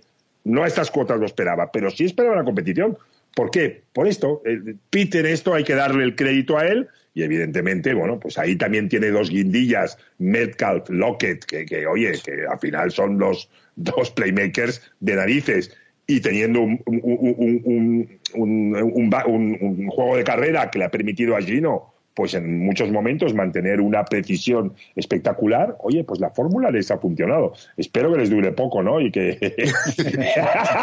que no aguante más, que no aguante más. Pues por mi bien, pero, pero sinceramente eh, tengo el corazón contenido y, y, sé, que, sé perfectamente, y todos lo sabremos, que hay una gran diferencia en cuanto a los equipos sobre el papel, hablamos ahora sobre el papel, hay una gran diferencia, tenemos dos unidades dominantes y creo que ambas unidades individualmente superan a las de Seattle. Si se enfrenta mi ataque con su defensa, creo que, es superior. Y si se enfrenta mi defensa contra su ataque, creo que también es superior. Pero este partido eh, es como nosotros con los Rams. ¿eh? Si analizamos a San Francisco con los Rams, eh, les tenemos, les tenemos, estamos en su coco, estamos metidos ahí dentro. Y un poco a San Francisco, todavía creo que estamos como perro apaleado con Seattle. Todavía tenemos muchos malos recuerdos y eso es lo único que me da miedo eh, para, para, lo que se viene. Y, que siempre se ha dicho, ¿no? Que es la división del piedra, papel o tijera. Que yo le gano a este y a Sí, sí, sí, sí, sí, sí, sí, sí, Y no sé, veremos a ver este, este otro partido divisional, ese Chargers contra Broncos. Eh, un Russell Wilson que parece que se va entonando poco a poco. Yo creo que estaba esperando a, que echaran al entrenador para empezar a jugar. No me cabe otra explicación para lo que estoy viendo estos dos partidos. Y por otro lado, Chargers que bajo mi punto de vista, el staff se equivoca pero muchísimo. Vamos a ver lo de Mike Williams que es y, arriesgando a Herbert, arriesgando a Keenan Allen. Eh, no, o sea, no lo entiendo. Eh, ¿qué, lectura hacéis de este partido? Mm, no sé, los, Denver Broncos ya, mm, incluso antes de echar a Hackett, ya estaban mostrando un poquito de mejoría, tenían la correa un poco suelta en ataque. Creo que eh, desde el momento que cambiaron la, el play calling, creo que Hackett lo, lo delegó al hijo de, de Gary Kubiak, a Clint Kubiak, y, creo que ahí se empezó a ver un poquito de mejoría. Ya no, o sea, creo que en el último mes se han visto unos broncos que anotaban más allá de esos 15, 17, 14 puntos que nos estaban acostumbrando a primeros de año. Y lo de los Chargers inexplicable, quizás por pensar de alguna manera, bueno, la versión oficial de Brandon Staley es que eh, que era consensuado y que, bueno, al final tienes 48 45 en el roster activo y que pues tenía muchos jugadores lesionados durante la temporada y que le tenía que dar minutos de cara a la temporada. Pero a Herbert también, porque si le pegan un mal golpe a Herbert y te lo lesionan, luego a ver qué excusa pones. Los, los bonus o algo, yo qué sé, ya por pensar algo más las repeticiones. Es una cuestión de que había tenido con los jugadores, con muchos de esos wide receivers que habían estado lesionados, pues eh, yo a veces, fíjate, no, no, lo critico tanto, ¿no? Así como si eh, entendí que tanto unos Titans, que ya llevaban un rodaje, los sentaran para este partido final, o los Giants también pudieran sentar a Barkley ahora también a Jones, pero cuando han tenido quizás tan poca repetición en partido real, eh, el entrenador es el que mejor información tiene de lo que necesitan los entrenamientos. No sé qué le han apaleado al, al hombre, pero yo lo puedo entender un poco, ¿no? Buscar más repetición en, en, partido, en real, ¿no? No sé. Seguro que Alberto tiene otra teoría. A ver, Alberto. Yo, bueno, ya sabéis lo de siempre, y es NFL. el, el Hadel de la NFL no es el Hadel de mi equipo que decimos una jugada y si no kill. O sea, ahí te salen de, de la reunión del Hadel, te salen con tres jugadas y casi mínimo, mínimo, y depende de lo que tengan, identifican y cambian. Y Herbert siempre va a hacer sus números. Siempre va a hacer sus números el tío. Y yo no me creo que le diga a su, eh, su head coach, oye, tírate de cabeza contra. No, o sea, es que no. O sea, o que se tira esas mandarinas que se tira desde 60 eh, yardas cuando lo que tiene que hacer es quemar reloj. O sea, es que. Entonces, eh, ¿y qué ha pasado, no?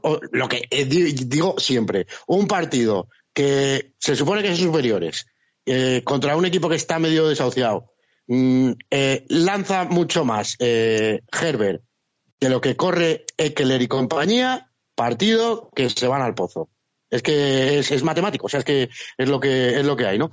Y, bueno, eso es lo que digo. Y que creo que a pesar, ahora la defensa, bueno, yo ahora no, yo creo que todo el año lo está haciendo, pero ahora está nivel mm, megatop. O sea, yo creo que, que también cuando establece la carrera, la defensa rinde mejor porque no se pega 75 mm, minutos en el campo, entonces todo suma y Herbert mm, también hace que esa defensa esté mucho en el campo, porque es plata o plomo, o siete puntos o, venga para. Como verás, Luis es un gran, gran seguidor de, de, me, mola, me mola ver a alguien en este modo Herbert porque, porque no veo muchos. Y aquí cariñosamente le llamamos Paco Herbert. Como referente a Paco Gémez. Como Paco Gémez. O 5-0 o pierdes o ganas 6 a 5, pero no tiene algo entre medias. No, no, pero está bien porque me está haciendo yo es que soy un gerberiano, si te digo la verdad. Los Herbeliver se llama. Yo les llamo Herbelivers. bueno, pues un Herbeliver. Soy un Herbeliver y quizás no me. Ostras, pues ahora con tu, con tu historia. Voy a analizar el partido de otra manera, viéndolo desde la perspectiva que me pones, ¿no? Que es un poco decir, eh, ¿no? Ponerse él como de, de figurín, vaya, de todo. No sé, ¿no? No, pero o sea, a mí me parece que el tío tiene las mayores condiciones del mundo, el mejor brazo del mundo, una, pero no sabe gestionar los tiempos de los partidos. O sea, no, no sabe. Mm, ¿Pero eso se lo achacas a él o se lo achacas a Play Calling? Eh, yo a él, porque yo creo que pocas veces le van a decir desde su yarda 5 lánzate un pase de 80 yardas, teniendo abiertos a tres receptores a 10, mm, por ejemplo, ¿no? O sea, es que creo que también el jugador tiene su capacidad de decisión, ¿eh? O sea, 50-50. Eh, Pero lo que eh, a, mí igual me pone tan negro porque todo el mundo es tan fan de él y, yo, y yo creo que, que él eh, que tiene su parte de culpa, ¿sabes? O sea, no, no es ni tan bueno ni tan malo. O sea, yo sé que físicamente, técnicamente y tal, es un crack, pero le falta el pelín de comprender los partidos y de, y de llevar al, liderar al equipo. Que eso también es un poco pecho frío, es otra cosa que le pues falta. Si eso, si eso es verdad, todavía le queda le queda mucho progreso y eso es peligroso. ¿eh? Eh, claro, es que no nos olvidemos que, hace cuatro años o tres años estaba en la universidad. O sea, que, el chico todavía tiene margen de mejora. Estamos hablando como que Herbert ya es un producto acabado y evidentemente eh, cada año que pase irá puliendo cosas. Lo que pasa es que la universidad tiene otra cosa, que no lo he comentado aquí, que cuando llega el momento decisivo, para el pozo. Es un poco... Mm, eh, cagueta, vamos a decir, ¿no? O sea, eh, que también yo creo que la mejora. Eso es algo que ha mejorado, ¿eh? Eso es algo que ha mejorado de mucho. De los jugadores con más comebacks en el último cuarto de, la liga. O sea, de, si cogen las estadísticas de cuántos comebacks se han ¿Por hecho... Qué? Eso es que es malo. Si siempre empieza perdiendo, eso es que... pero, también, pero carácter, pero te impide, pero te dice que tiene un carácter, ¿no? De... Efectivamente. Eh, la, la, capacidad de rendir bajo presión, ¿vale? Estás perdiendo. Te, te, has colocado tú mismo en esa posición, pero ahora que toca pechugar, tienes que remontar y, y terminas. Pues, finalizando más que muchos otros, por ejemplo. Eso le lo ha ido mejorando un poquito, pero antes era final apretado, final que palmaba. Pero bueno, que también te voy, eh, los Eagles poco comebacks tiene este año también, o sea, tampoco te voy a decir. No puedes.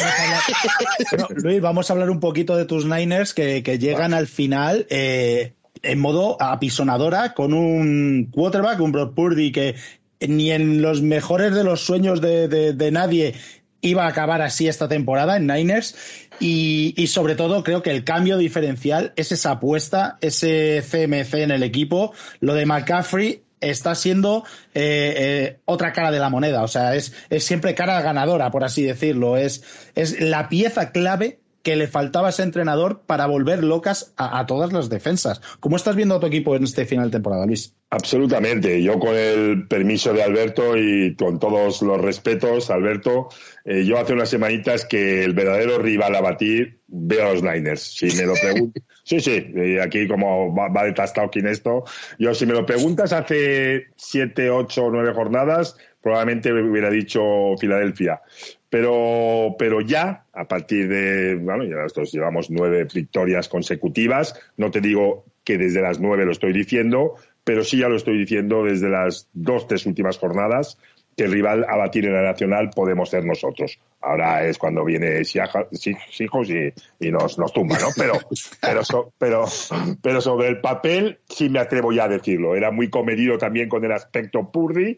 Sabéis que en San Francisco, claro, tenemos desde las joyas de Young y Montana, pues hemos pasado por, un periplo pues bastante, bueno, vamos a llamarle divertido, ¿no? En esa, en esa posición y oye, pues eh, incluso con Garópolo, de los que yo he sido defensor, entendiéndolo como un kiwi de sistema y entendiendo lo que quería, eh, ¿no? El Kyle Shanahan eh, en torno a él, ¿no? Pero evidentemente, pues diciendo, oye, ¿hay alguien más? Pues preguntando de vez en cuando si había alguien más, por supuesto, ¿no? Pues oye, parece ser que ese alguien más lo teníamos ahí en la esquinita y, oye Siento, siento decepcionarte un poquito. Es verdad que todavía no se ha visto, pero nos faltan por ver las típicas cagadas de Purdy Eso me lo ha dicho todo el mundo. college. Sí, sí, Cuidado que las tiene muy gordas, ¿eh? Ahora se cebará, supongo, y con ratón. De hecho, lo he oído mucho en el, en el grupo de WhatsApp de, de Niners. Eh, pues tenemos también a seguidores de, de aquí de, de, de Purdy. Nos dice, tíos, tranquilos, tranquilos, porque de momento no lo estáis viendo pero bueno, pero, pero, pero de momento le hemos visto pasar en diferentes registros. Hemos pasado eh, ante un, ante el y, y, queda, y que da igual lo que haya hecho en college, lo que cuenta es lo que está haciendo ahora que está en la NFL. ¿no? Y, que, y, que, tiene un equipo que le protege, ¿no? Claro. ¿no? No, es, él no tiene que ser la estrella o uno de los jugadores destacados como era en, en Iowa State. Ahora mm, tiene un, un, supporting cast, tiene eh, armas ofensivas como ningún otro equipo y tiene una defensa que es de las top 3 de la liga. Claro esto es lo que me dice que quizás sí podamos ver alguna cosita o alguna reminiscencia de ese pasado de, college, pero lo que me dice que, bueno, tanto desde la parte de, de, de, técnica, ¿vale? Con Kai Sanahan ahí, ya sabéis que Kai Sanahan, eh, bueno, al QB le gusta tenerlo como como una marioneta, por más que a este creo que le da un poco más de cancha, pero le gusta tenerlo todo muy atadito y, dejar que se mueva muy limitadamente, ¿no? Entonces, bueno, teniendo eso más los jugadores en el campo, creo que podemos limitar, ahora me lo dirás tú, Alberto, y tal, un poquito, pues conociendo el tema, pero creo que podemos limitar todas esas facetas, ¿no? Y sí, lo de CMC, como bien decías, eh, Dani, le ha dado, le ha dado la guinda, la guinda al pastel, ya así con Divo, Kittel, eh, ahora Yuk, que está bueno, saliendo ahí, Jennings cuando esos terceros downs, cuando estamos apurados. Quiero decirte, ¿dónde está la Jusic? Si hace falta, ¿me entiendes? Es que, ¿dónde está la pelotita? Eh? Pregunta la, gente, ¿no? Y sí, sí, estamos ilusionados, contenidos, pero ilusionados. Y verdaderamente viendo otro registro de, en el aspecto de QB, que ahí en la Bahía llevábamos tiempo sin ilusionarnos en esa posición. Pues ojalá. Eh, Luis, Luis, preguntita. Eh, ¿Te parece estos Niners, no por el estado de forma, sino por nombres, por plantilla, estos Niners mejores Niners que los que llegaron a la Super Bowl eh, hace cuatro años? Esta es una pregunta, para mí, sinceramente sí. Para mí sí. Para mí sí. Yo, yo es que dis, los disfruto más. Y mira que, ojo, teníamos ahí unos pedazos de jugadores y nombres, pero yo estoy disfrutando muchísimo a estos Niners. Sí, sí, para mí sí. Para mí sí. Ojalá veamos una final de conferencia precisamente con el, contra el equipo que vamos a hablar ahora un poquito. Ojalá jueguen en Filadelfia mí, estos chicos. A mí, a mí no, Eagles, eh, es la que he puesto. Eagles este año me está encantando y, y, está engañando, ¿vale? ¿Qué quiero decir con esto? Estamos quedándonos con estos últimos partidos con Garnet Mitchell al frente, con unos Eagles levantando el pie del acelerador. Eh, cuidado con estos Eagles, que creo que Siriani ha hecho un temporadón. Eh, el otro día puso a Hartz y otra vez puso a la defensa a apretar a, a Giants. Y a mí estos Eagles me dan muchísimo respeto y ojalá veamos esa final porque será un auténtico espectáculo la final de conferencia entre Eagles y, y, y Niners. Bueno, yo, el último apunte de, de Purdy, a mí lo que sí. más me mola de Purdy oh, es que, que porque ya es, él es así, él juega espectacular con los Titans, ha resucitado para Kittel. el juego de ataque en recepción, porque ya sabemos que Kittel es una mala bestia bloqueando, ha resucitado a Kittel y se va a hinchar con, con Purdy, Kittel se va a hinchar y lo estamos viendo, ¿no? Casi todo el balón que es en Redson acaba eh, en el eh, en el mismatch de Kittel que físicamente le va a ganar a su linebacker, a su níquel, a lo que le hayan puesto, es que Kittel ahí sí y le pones a Purdy, que es justamente su, su estilo de juego favorito, lo mismo que Yusik, si se abre un poquito, las formaciones cerradas le, le, benefician. O sea, yo creo que Purdy está en el sitio ideal para desarrollarse él. Es que es, que es un binomio perfecto. Eh, y lo único que tenéis que tener cuidado, que Purdy, en el momento que parece que se está saliendo, que es lo mejor y qué tal, es como cuando se confía y hace una eh, purdiada, ¿no? Purdiada. se, se, la, sí. se, lanza de repente un pase que dices, ¿por qué? Eso no hacía falta, ¿no? Y, y es lo que, lo que le puede pasar, ¿no? Pero, pero a favor eh, también es lo que has dicho, que Sanahan al, al Kubi lo tiene muy atado. Entonces yo creo que es que es el sitio perfecto. O sea, a Purdy va a caer bien.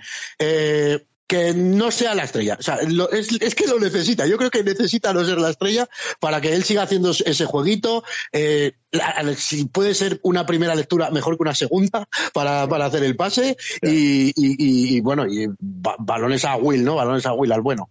No dale bolas a McCaffrey, que este me va a sacar todo.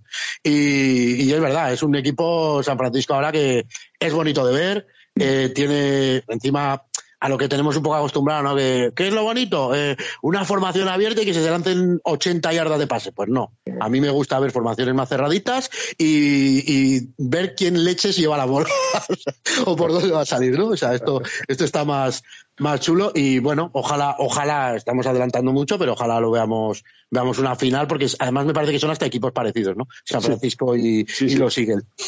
Y, poquita, poquita cosa más, más que añadir, ¿no? De lo que, lo que habéis dicho vosotros. Pues si queréis, eh, le vamos a, bueno, si quieres decir algo más de Eagles alguno, porque eh, también me gustaría hacer hoy un poquito más de hincapié en las previas, porque normalmente las hacemos de paso, simplemente decimos tal, pero yo creo que hoy se puede hablar un poquito más. Tenemos, eh, que vais a decir algo más de Eagles, por si acaso, porque... habéis hablado ya vosotros, ¿no? ahora le damos, ahora le damos, ¿no? Si, no, que Eagles no tiene previa, calla, que Eagles tiene bye. no, no hemos hablado mucho, simplemente eso, que la defensa como siempre, que ha vuelto Hartz y que eh, ha sido como una especie de entrenamiento. Eh, sí, bueno, es que a Hartz ni lo exponen. O sea, Hartz era, no, no, no hizo ni una carrera porque como con la defensa le valía, con la defensa y con pases relativamente que abiertos le, valía. Mm, no, ni siquiera hizo una run option, ni siquiera cuando se le. Bueno, sí, alguna vez que dio la jugada rota que tenía a los, a los linebackers muy lejos, los líneas sujetos, sí que se fue alguna por la banda, pero es que se expuso cero, se expuso cero. Y, y lo que lleva haciendo todo el año, ¿no? Si se pone con dos o tres touchdowns de ventaja, a temporizar y ya no se juega más a gastar reloj, a gastar reloj y... Que tenéis, que claro, tenéis con la carrera, tenéis esa capacidad, eh, lo que os da Hertz, que esa, eh, no, esa imprevisibilidad de también poder salir, salir él. Yo creo que a San Francisco se nos da muy mal siempre, históricamente, ese QB, ese QB móvil, y esa es la parte que también, bueno, si llegamos ahí me, me preocupa de ver. Pero bueno, pero no, os adelantéis que ya estáis hablando de quedan rondas. Vamos a ver si ha hecho ya, hecho respeto, ¿no? Que, juegue, ya la Super Bowl eh, Buffalo con, con, con, Eagle y San ah, Francisco. creía, que ibas, creía, que ibas, a decir la Super Bowl. Miedo, digo, a, a ver si van a resucitar Dani, yo tenía miedo, digo, a ver si van a resucitar los, los Green Bay estos de los cojones. Pero ahora, ya me da igual. bueno, venga. Eh, vamos que ni metiendo a 8, ni metiendo a 8 en la nacional se hubieran colado. Cambiamos de tema, señores. Eh, partidos de este próximo fin de semana. Estamos en Wildcard ya. Eh, de visto y no visto, empezó la temporada cenada, ya estamos en Wildcard. El sábado, diez y media de la noche, Seattle Seahawks, San Francisco 49ers y teniendo al invitado que tenemos hoy. Por favor, Luis, ¿qué esperamos de este partido? Bueno, yo espero, eh, eh, ante todo, poner sobre la mesa que es un divisional. Es un partido divisional donde vamos a ver que al margen del, nivel en el que lleguen los dos equipos, de quién está más arriba o quién es mejor equipo, eh, va a ser un partido duro, sumado a que, a que se juega lo que se juega, ¿no? El pase es un, es un partido o nada, ¿no?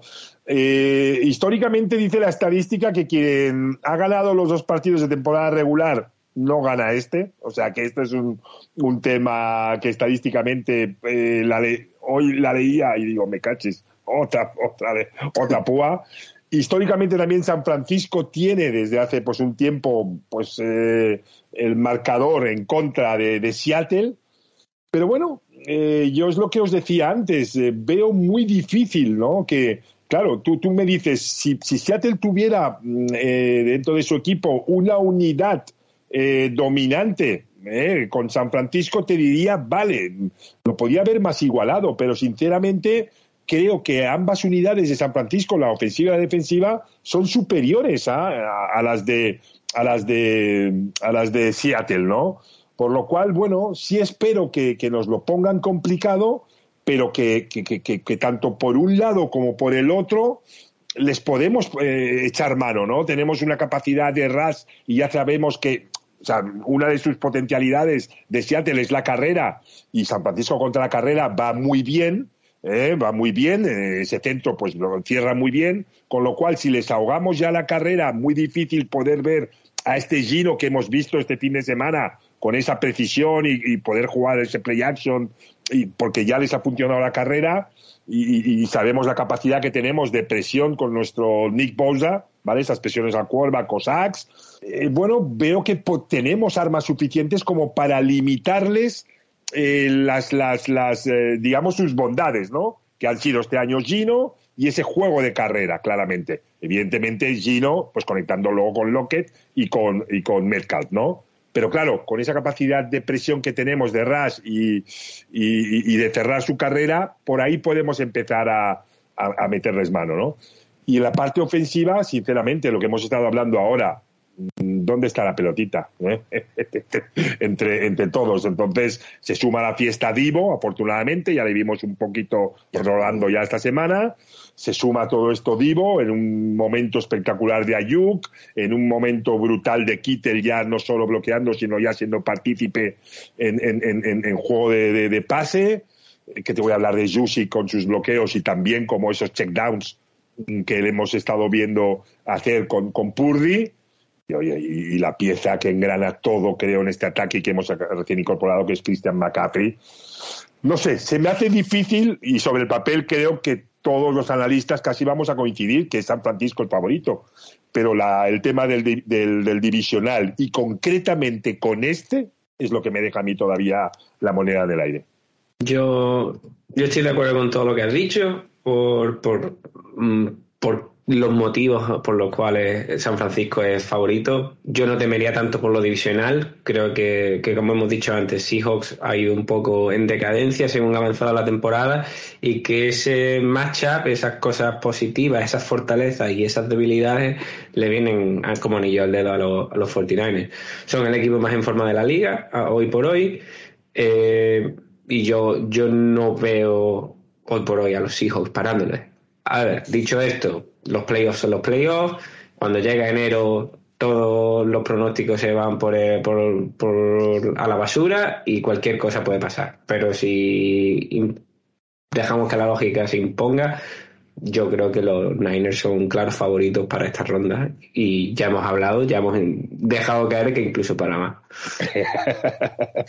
No, pues es, que es lo que decir, ¿no? O sea, sobre el papel está muy claro superioridad por todos lados. Encima casi lo, más fuerte que tienen todos los cornerback rookies y mm, con los receptores esos es que tienen hasta el mismatch de tamaño, o sea, es imposible.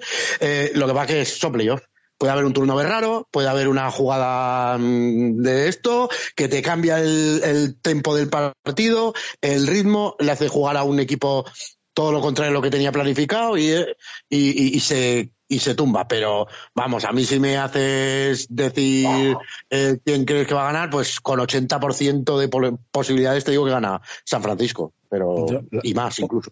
Poquito que añadir a todo lo que habéis dicho los tres, eh, por una última cosa, ¿no? Y es que aquí eh, está claro el favorito quién es, son 49ers.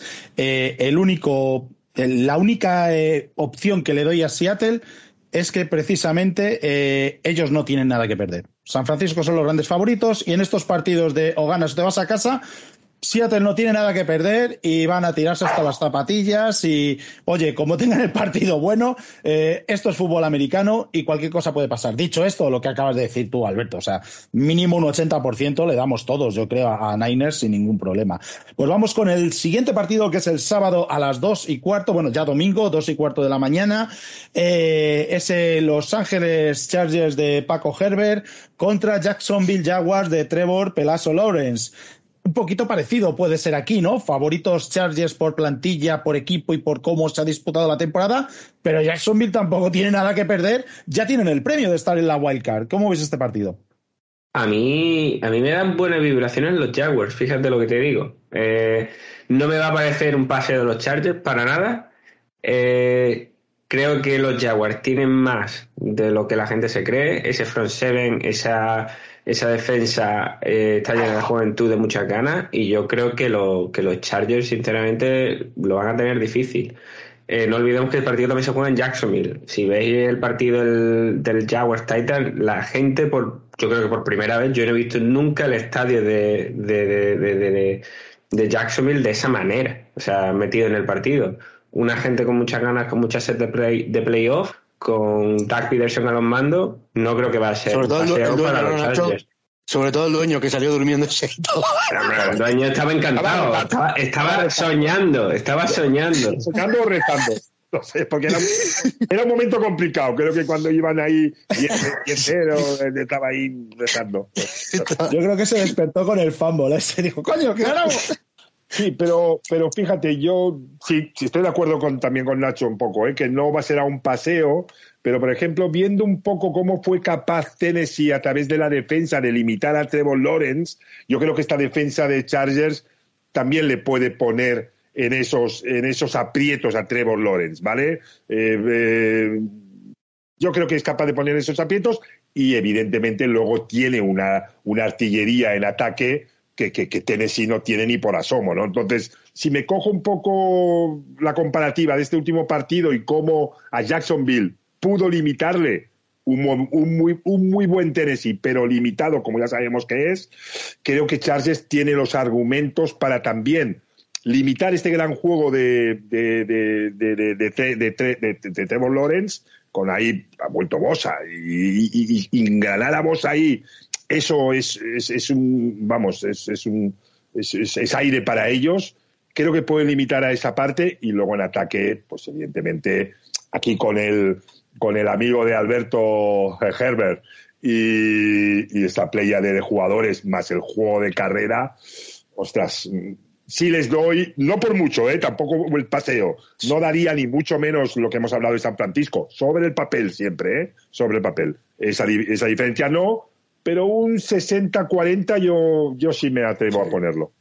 Sí, yo más o menos lo que dice Luis, eh, lo que veo un partido igualado. O sea, el de 49 creo que se puede partir, lo puede romper. Y lo que veo un partido igualado y es verdad, yo, mm, por ataque da mucho más miedo eh, Chargers, la, como está llegando la defensa también es, es brutal.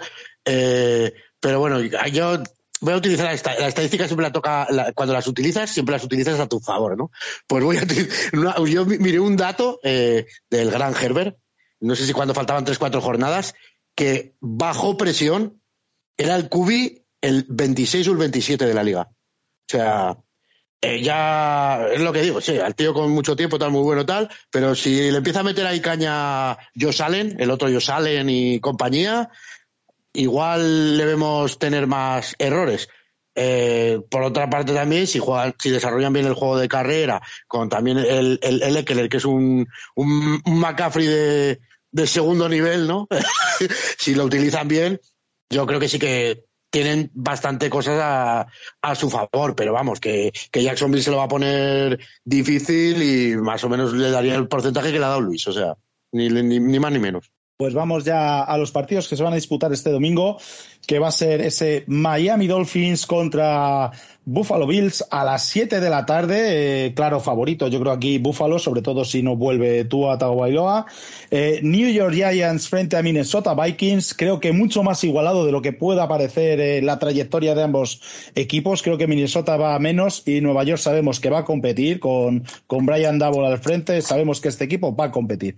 Y por último, cerrando a las 2 y cuarto de la bueno, este de Nueva York a las 10 y media de la noche y a las 2 y cuarto de la madrugada, Baltimore Ravens se enfrentan a unos Cincinnati que, bueno, ya hemos visto lo que ha pasado esta semana. A lo mejor eso les puede ayudar a, tratar de pararles, pero yo no veo manera de que puedan parar a este equipo. ¿Cómo ves estos tres duelos?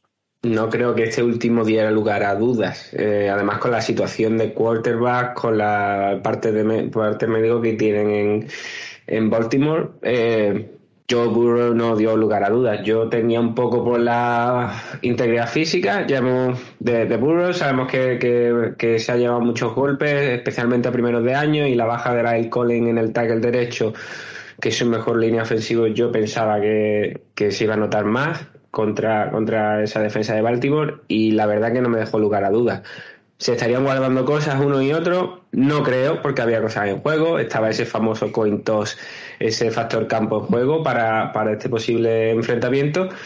Y yo creo que, que los Bengals parten como favoritos, con un Joe Burrow que ahora mismo eh, pocos poco jugadores en la liga están tan en, tan en forma como él. Estoy con Nacho, estoy con Nacho totalmente de acuerdo.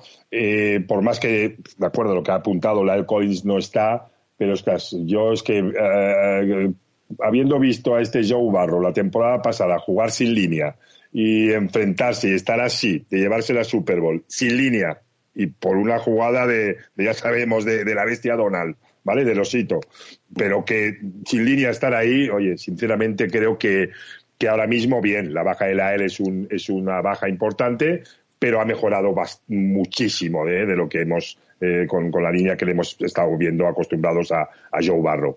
El problema, el tema del parte médico de Lamar Jackson, que creo que era donde se estaban aferrando a que pudiera volver, a que pudiera volver, esa era lo que esperaba para intentar mm, poner batalla, pero claro, imagínate que aunque volviera, eh, la fortaleza de Barrow, de, de, Lamar Jackson, es esa explosividad y, sin falta y ritmo de juego tampoco, tampoco la tienes, ¿vale? Eh, sí, que, sí que es más pasador de lo que muchos a veces eh, quieren reflejar, ¿no? Pero su verdadera fortaleza está en, en, las piernas y en esa explosividad y sin ritmo de juego, pues eh, eso queda muy limitado también, ¿no? Así que, aunque pudiera volver, eh, eso también lo veo complicado ponérselo a su, en, su, en su balanza. Es que no veo, fíjate que aquí veo, veo más diferencia, más diferencia a favor de, Bengals que en el que puedo estar hablando de, de Seahawks eh, 49ers, ¿eh?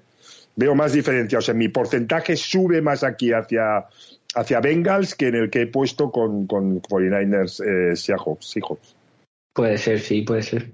Yo, yo un poquito menos, ¿no? Porque al final la, defensa de los Ravens tampoco está mal, pero sí que si no está la mar no le doy casi opciones, porque bueno, Hanley cuando ha estado tampoco es que haya sido la panacea y encima está cuestionable también, o sea, eso de, sí, juega también el chico que mm, Anthony Brown, que ya a mí ya en college me parecía que increíble que esté jugando la NFL, o sea, eh, con Anthony Brown mm, nos quedamos sin partido antes del descanso. Si está Tyler Hanley al descanso y con la mano a lo mejor te dura, pero vamos, que lo que decís, es muy, muy favorito Bengals y bueno, todo lo, todo lo que hablo hablo mal de un poco de Herbert, ¿no? Pues con Burro me pasa lo contrario. Le perdono hasta, hasta, hasta, que me quite la novia, si quiere.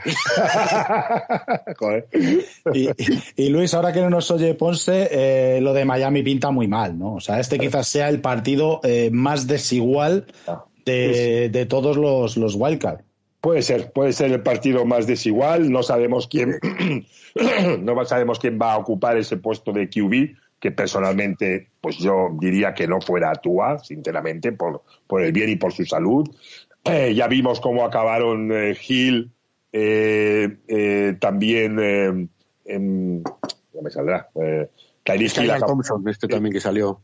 Sí, Tyree Hill y Waddell. Waddell también. Ah, Waddell, tuvo, Waddell, no está, Waddell, también tuvo lesión. También Monster en el backfield tuvo que, que abandonar el partido.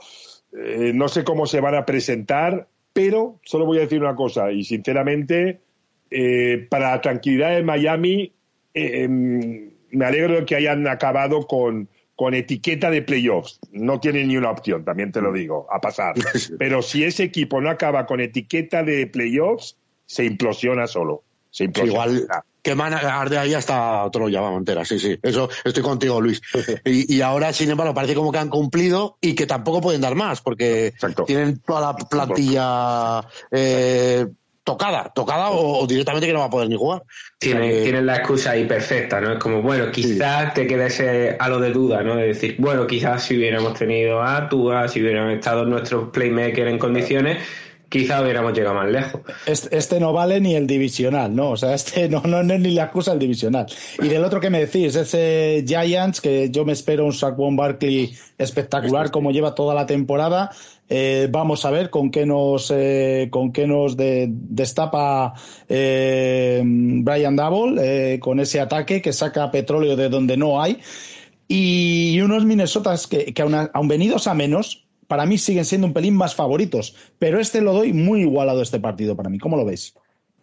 No sé yo, ¿eh? No sé yo. Es cierto que, la debilidad mm, flagrante de Minnesota es la defensa. Creo que tiene una peor defensa de la liga, una defensa muy predecible, una, defensa que juega muy conservadora, y, pero que no juega las fortalezas del, personal que tienen, del, tipo de cornerback que tienen, del tipo de secundaria que tienen, y quedan expuestos constantemente.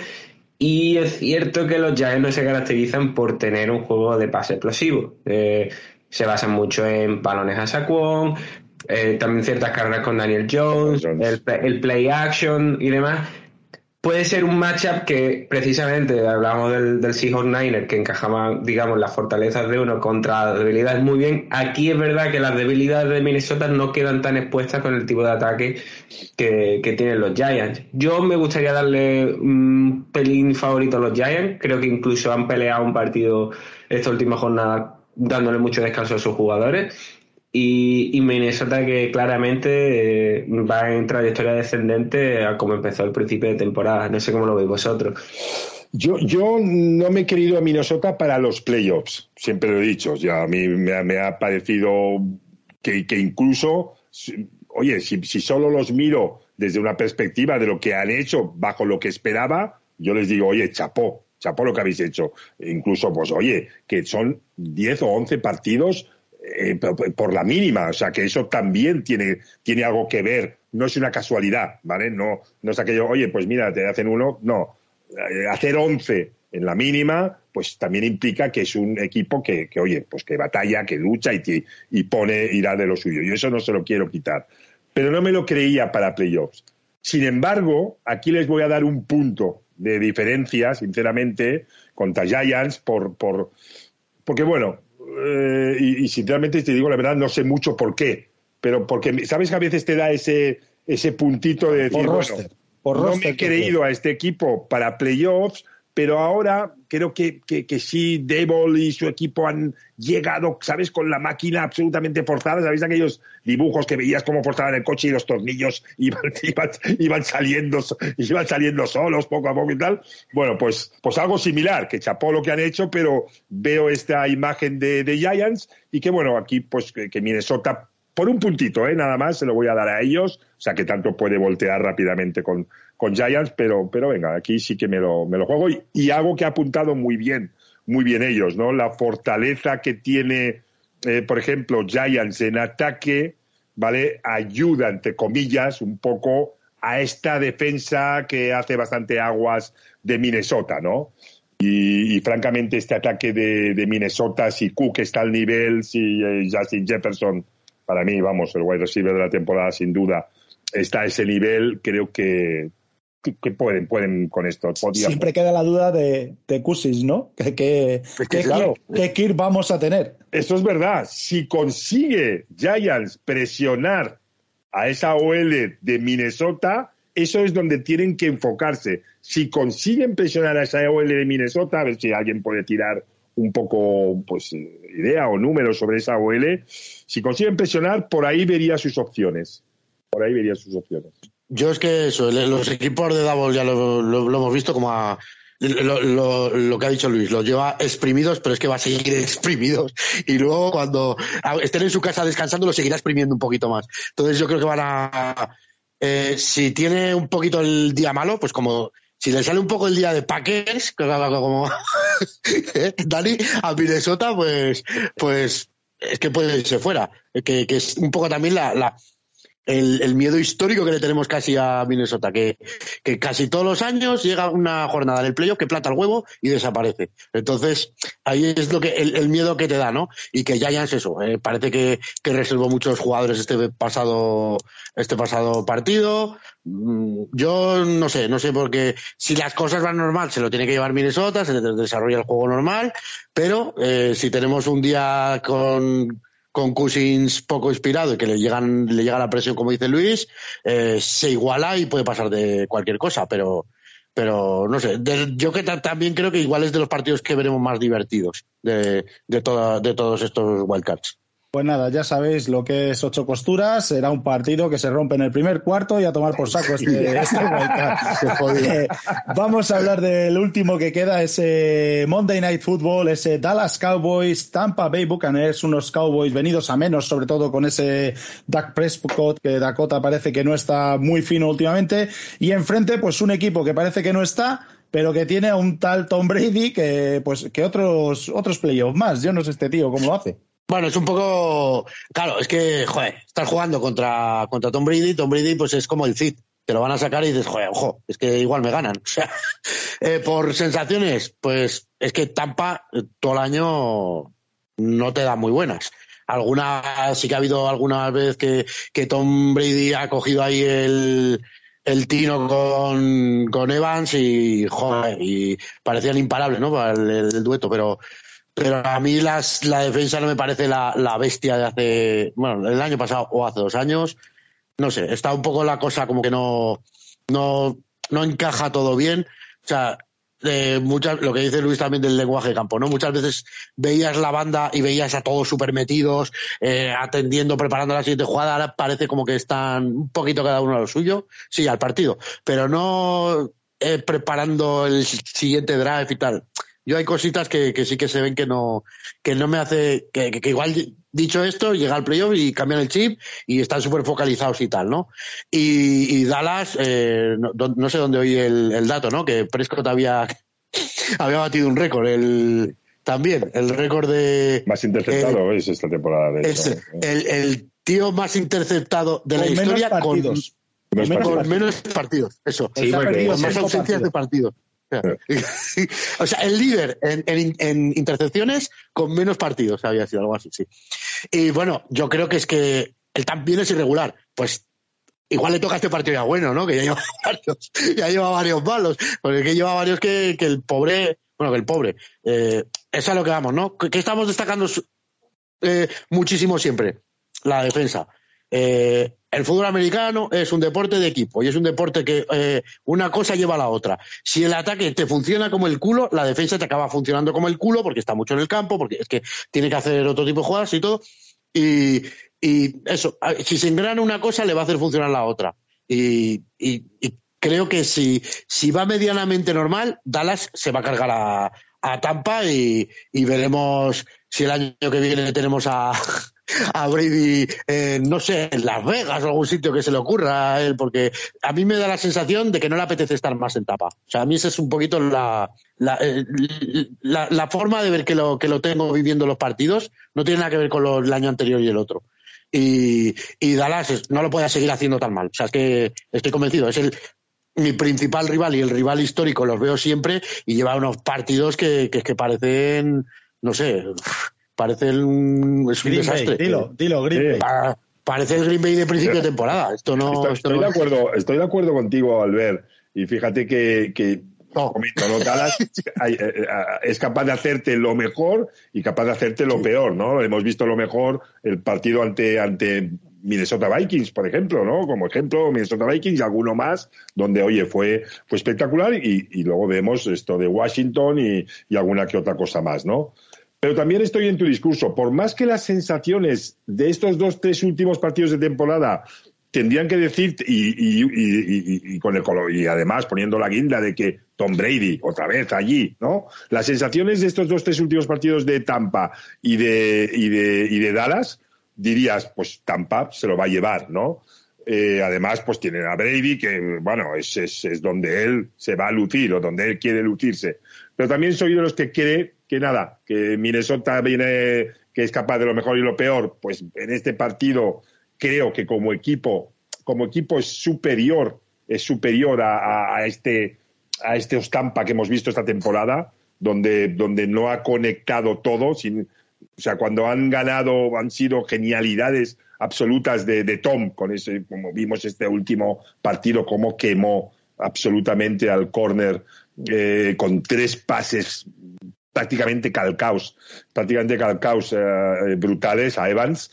Y bueno, pues esas genialidades las tiene, ¿no? Pero como bloque, yo creo que, que Dallas eh, tiene más, ¿no? Y si la defensa se entona bien es capaz de poner esa presión a la cual se ha visto eh, durante esta temporada, aunque ha mejorado ¿eh? la L, también hay que reconocerlo, que los dos últimos partidos de Tampa esa OL ha mejorado. Quiero ver ahora si es capaz de aguantar a, esta defensa de, Dallas, pero hay que ponérselo a su favor que hay una mejora. Yo voy a dárselo también por un punto a Dallas, fíjate, ¿eh? a Dallas y, y, a ver, a ver qué ocurre, no sé. Sí, un poco lo que habéis comentado vosotros. Eh, por la inercia de la última semana, que siempre es algo que yo en particular he, mencionado varias veces este año, que no es tanto como tu récord, sino también cómo llegas a la parte crítica de la temporada, cómo se llega a diciembre, cómo se llega a enero. Es verdad que Tampa no da tan mala sensación como ha dado el resto del año, pero bueno, mm, excepto que se ha colado ahí con un récord negativo y, y Dallas ha dado destellos sin estar Dakota Prescott al mando. Eh, tiene una defensa sólida. Bueno, a mí la secundaria me deja, me deja frío, ¿no? Porque a veces es capaz de lo mejor y de lo peor, pero bueno. Eh, volviendo al juego de los matchups, creo que el front seven o el de, Dallas puede crear muchos muchos problemas a esa línea de, de que está en trayectoria ascendente, pero que con que le limiten el juego de carrera eh, ya tienen medio trabajo hecho y van a tener que poner la pelota, pues otra vez, 50, 40 veces en manos de Brady. Que sí, que es playoff, que esto es Brady, que esto está harto de hacerlo y que seguramente incluso lo haga. Pero limitas mucho, eh, estás limitando a, un ataque a utilizar el 50% del playbook. Y yo creo que en ese sentido es por donde tiene que atacar Dallas eh, el partido, ser agresivo, intentar meter presión, cerrar ese juego de carrera y ver si, si bueno, pueden parar esa hemorragia de la última semana en la que no nos han estado transmitiendo tan buenas sensaciones. Ya, como, como habéis dicho, Dallas ligero favorito, pero no mucho. También es verdad que la línea de ataque del otro día no tiene nada que ver con la línea de ataque que vamos a ver en Wildcard. ¿eh? Había dos o tres jugadores que no estaban, que los estaban reservando porque estarían algo tocados. O sea, eso también es verdad que Cowboys no salió con, con todo, por así decirlo, al partido de, de Washington. No así el anterior, que sí que contra Titans jugó más o menos con todo y aún así las pasó canutas también para ganar.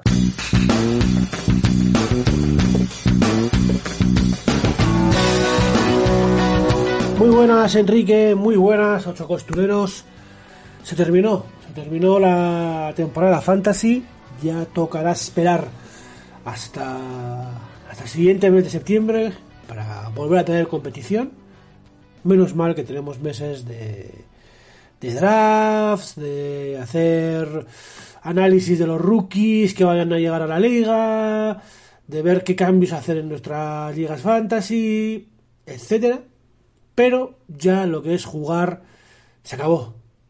Temporada fantasy esta que ha quedado marcada y va a ser recordada así, por desgracia, por lo que ocurrió con Damar Hamlin y lo que afectó al desarrollo de la semana de, las finales. Pero, pero en fin, agradecidos de que todo haya quedado en un, en un susto y de que el jugador se esté recuperando. Vamos a mencionar rápidamente a los jugadores que han terminado siendo los mejores en sus respectivas posiciones. Y comenzamos por los quarterbacks Patrick Mahomes. Había dudas si sería Patrick Mahomes o, Josh Allen a inicio de temporada quien se terminaría eh, llevando el, honor de ser el mejor quarterback fantasy. Ha sido Patrick Mahomes. Empezó Josh Allen muy fuerte, pero Patrick Mahomes ha sido mucho más regular. Ha terminado como claro QB1 en fantasy, con una holgada ventaja sobre ellos salen. Así que honor para Patrick Mahomes. Y el resto de quarterbacks tendrán que esforzarse la temporada que viene para, para quitarle, para desbancar al gran Mahomes. Aquí, por cierto, eh, la gran sorpresa Gino Smith, que ha terminado como quarterback 5. En el top 5 Gino Smith, esto no lo habíamos previsto nadie. El mejor running back Christian McCaffrey, había dudas sobre si Christian McCaffrey iba a aguantar sano toda la temporada. Pues eh, lo ha hecho. Lo ha hecho y pese a no jugar la, semana eh, la semana que, en la que fue traspasado, perdón, la semana en la que fue traspasado jugó, llegó a San Francisco, jugó poquito y eso le bajó, el, ha sido su peor semana fantasy, pero pese a eso, ha sido una auténtica máquina de hacer puntos, tanto en Carolina como en San Francisco. Así que Christian McCaffrey, una temporada más, siendo el mejor running back. Ha vuelto por sus fueros. Seguramente ya la temporada que viene nadie pondrá en duda a Christian McCaffrey y eso es de, lógica, de rigor y de ser inteligente. El mejor wide receiver, aquí ha habido muchas, eh, mucha pelea entre Stephon Dix, Tyreek Hill, Davante Adams y Justin Jefferson. Y al final, el honor recae en Justin Jefferson. Muy bien, Justin Jefferson, que al final ha sido el, mejor wide receiver. Muy peleado ¿eh? con los otros tres. Y aquí la sorpresa, yo creo. Eh, hay jugadores que, no esperábamos ver aquí tan arriba. Jalen Waddell, Amon Racing Brown, Devonta Smith. Pero quiero hacer especial mención a Christian Kirk. Hubo muchas risas con los Jaguars cuando le dieron el contrato que le dieron. Christian Kirk ha terminado dentro del top 10. Ha sido el décimo mejor wide receiver fantasy. Así que de buen de buen jugador fantasy es saber reconocer los, errores y este ha sido uno de los de los gordos. En Titan, qué poca sorpresa, ¿verdad? Travis Kelsey. Por muchísimo. Pero por muchísimo. Por más de 100 puntos de diferencia sobre, sobre y Hawkinson, que ha sido el, el, Titan 2. Travis Kelsey, una auténtica máquina de hacer puntos. Quien ha tenido a Travis Kelsey en su equipo fantasy ha tenido un tesoro incalculable. En una de las posiciones más eh, decepcionantes, una temporada más, los Titan que no se llamen Travis Kelsey son un dolor. Pues uh, Kelsey sigue siendo una auténtica máquina de puntuar. Y digo que es un dolor y lo podemos ver si nos fijamos en los mejores jugadores dentro del top 10. Evan Engram, Tyler Higby, Njoku, Cole Kamet. ¿Quién esperaba esto? ¿Quién esperaba esto? Pero sí, están en el top 10, pero casi, casi, casi a la mitad de puntos de Kelsey. No tanto, pero, pero tampoco mucho más lejos. El mejor kicker ha sido Jason Myers, el kicker de Seattle. La temporada pasada no estuvo entre los 20 mejores kickers en fantasy y esta, el mejor. Cosas que tienen estas posiciones de, equipos especiales que son tan imprevisibles que hacen que a mucha gente le encante esta mm, imprevisibilidad, a otros lo, lo, odian porque no hay manera de saber quiénes son los buenos. Eso sí, Jason Myers ha sido el mejor, pero Daniel Carson se ha quedado a un punto, Justin Tucker a dos. Muchísima igualdad dentro de los kickers. Si con Daniel Carson y Justin Tucker no había sorpresas, era de esperar a inicio de temporada que fueran estar ahí, ahí arriba. Con Jason Myers, desde luego la sorpresa ha sido mayúscula y morrocotuda. El mejor Panther, Johnny Hecker. Los Panthers son personas y puntúan muy bien en fantasy a veces. Y Johnny Hecker ha desbancado a Cameron Johnston, el, Panther de Texans, otro que se esperaba que fuera a estar ahí arriba. Johnny Hecker, sorpresa, fue cortado por los Rams, llegó a Carolina y ha terminado la temporada como el mejor Panther. De lo que, oye, nos alegramos a aquellos que, que le tenemos a nuestras ligas fantasy porque es de es de agradecer atrasar con un Panther que te garantice puntos todas las semanas. La mejor defensa de equipo New England Patriots. Vuelve el equipo de Bill a estar aquí arriba. Es una defensa de equipo que siempre suele puntuar bien. El año pasado no estuvo entre las mejores. Este año sí. Así que aquellos que les hemos tenido hemos estado muy contentos con ellos. IDPs, porque hay ligas con IDPs ¿eh? no, no vamos a, decir lo contrario. Mucho baile con, los eh, defensive tackle, los interior linemen, provocado por la lesión de, del que ha sido el gran dominador en, esta posición, Aaron Donald, estas últimas temporadas. Su lesión ha hecho que hubiera un cierto baile. Había ahí jugadores importantes, Chris Jones, Darren Payne, DeForest Wagner, Cameron Hayward, pero al final quien se ha llevado el gato al agua ha sido Christian Wilkins, el jugador de los Miami Dolphins. Termina como mejor interior lineman, así que honor y gloria al, nuevo líder en fantasy dentro de los interior linemen. En Edge Rushers, Max Crosby. Qué temporadón se ha marcado el, el Edge Rusher de los, eh, de los Riders. Qué espectáculo, qué bien ha jugado, qué bien ha puntuado. Y así termina como mejor Edge Racer. Linebacker. Siempre es una posición eh, muy importante cuando se juega con IDP. Suelen ser los jugadores que mejor puntúan. Así que acertar con, con el linebacker que mejor puntúa es muy importante. Y no hay. Es un poco sorprendente. Porque tenemos el jugador que repite. Fue el mejor linebacker fantasy la temporada pasada. Y pese al cambio de equipo, pese a, irse de Atlanta Falcons a Jacksonville Jaguars, Foyesado Logun repite como mejor linebacker fantasy. Muy cerca los habituales Rowan Smith, Nick Bolton, pero es una posición en la que ha habido muchas, muchas sorpresas. No tanto por Foyesado Logun, Zaire Franklin ha sido el cuarto, TJ Edwards el quinto, Drew Tranquil sexto, Alex Singleton octavo, Ziggy Mosley, Frankie Lubu, mucho jugador eh, con el que no se contaba tanto a inicio de temporada y que ha terminado dando muchísimos puntos. Así que quien les haya reclamado en waivers, porque generalmente estos jugadores han sido fichados vía waivers, pues eh, ha sido un jugador muy, muy feliz en fantasy. El mejor cornerback, por bastante diferencia, la Jarius Smith el, cornerback de los Kansas City Chiefs. Sorpresa. No estaba muy en el radar este chico. No, es un desconocido, es un chico que suele puntuar más o menos bien. Pero hasta ahora nunca había estado cerca de esta posición. El año pasado terminó como décimo mejor cornerback. No esperábamos ninguno que fuera a terminar como el mejor. Así que, oye, lo ha conseguido. Muy bien por él y muy bien también por los rookies. Roger McCreary y Sauce Garner han terminado los dos cerquita de los puestos del top 10, pero es que mm, entre el puesto 11 y el 20 encontramos la nada de cantidad de 6 cornerback rookies. Roger McCreary ha sido el cornerback 11, Sauce Garner el 12, Kobe Bryant el, el 15, Tariq Bullen el 17, Kader Kohou el 18 y Kyler Gordon el 20. Quizá sorprendente, mucho, ver tanto talento rookie apuntando también.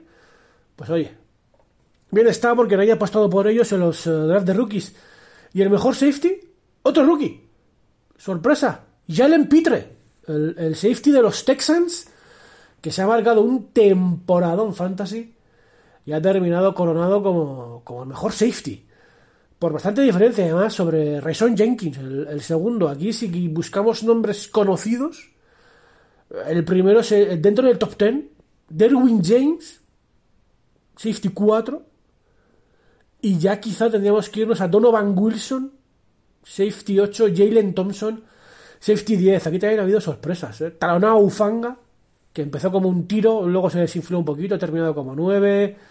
Eh, tenemos al rookie Jaquan Brisker, Jonathan Owens, otro de, otro de Texans en el 6, Richie Grant, Julian Love, en fin, queda claro, ¿no? Con estos IDPs que acertar con los waivers o con las últimas rondas del draft ha sido algo muy importante a lo largo de esta temporada.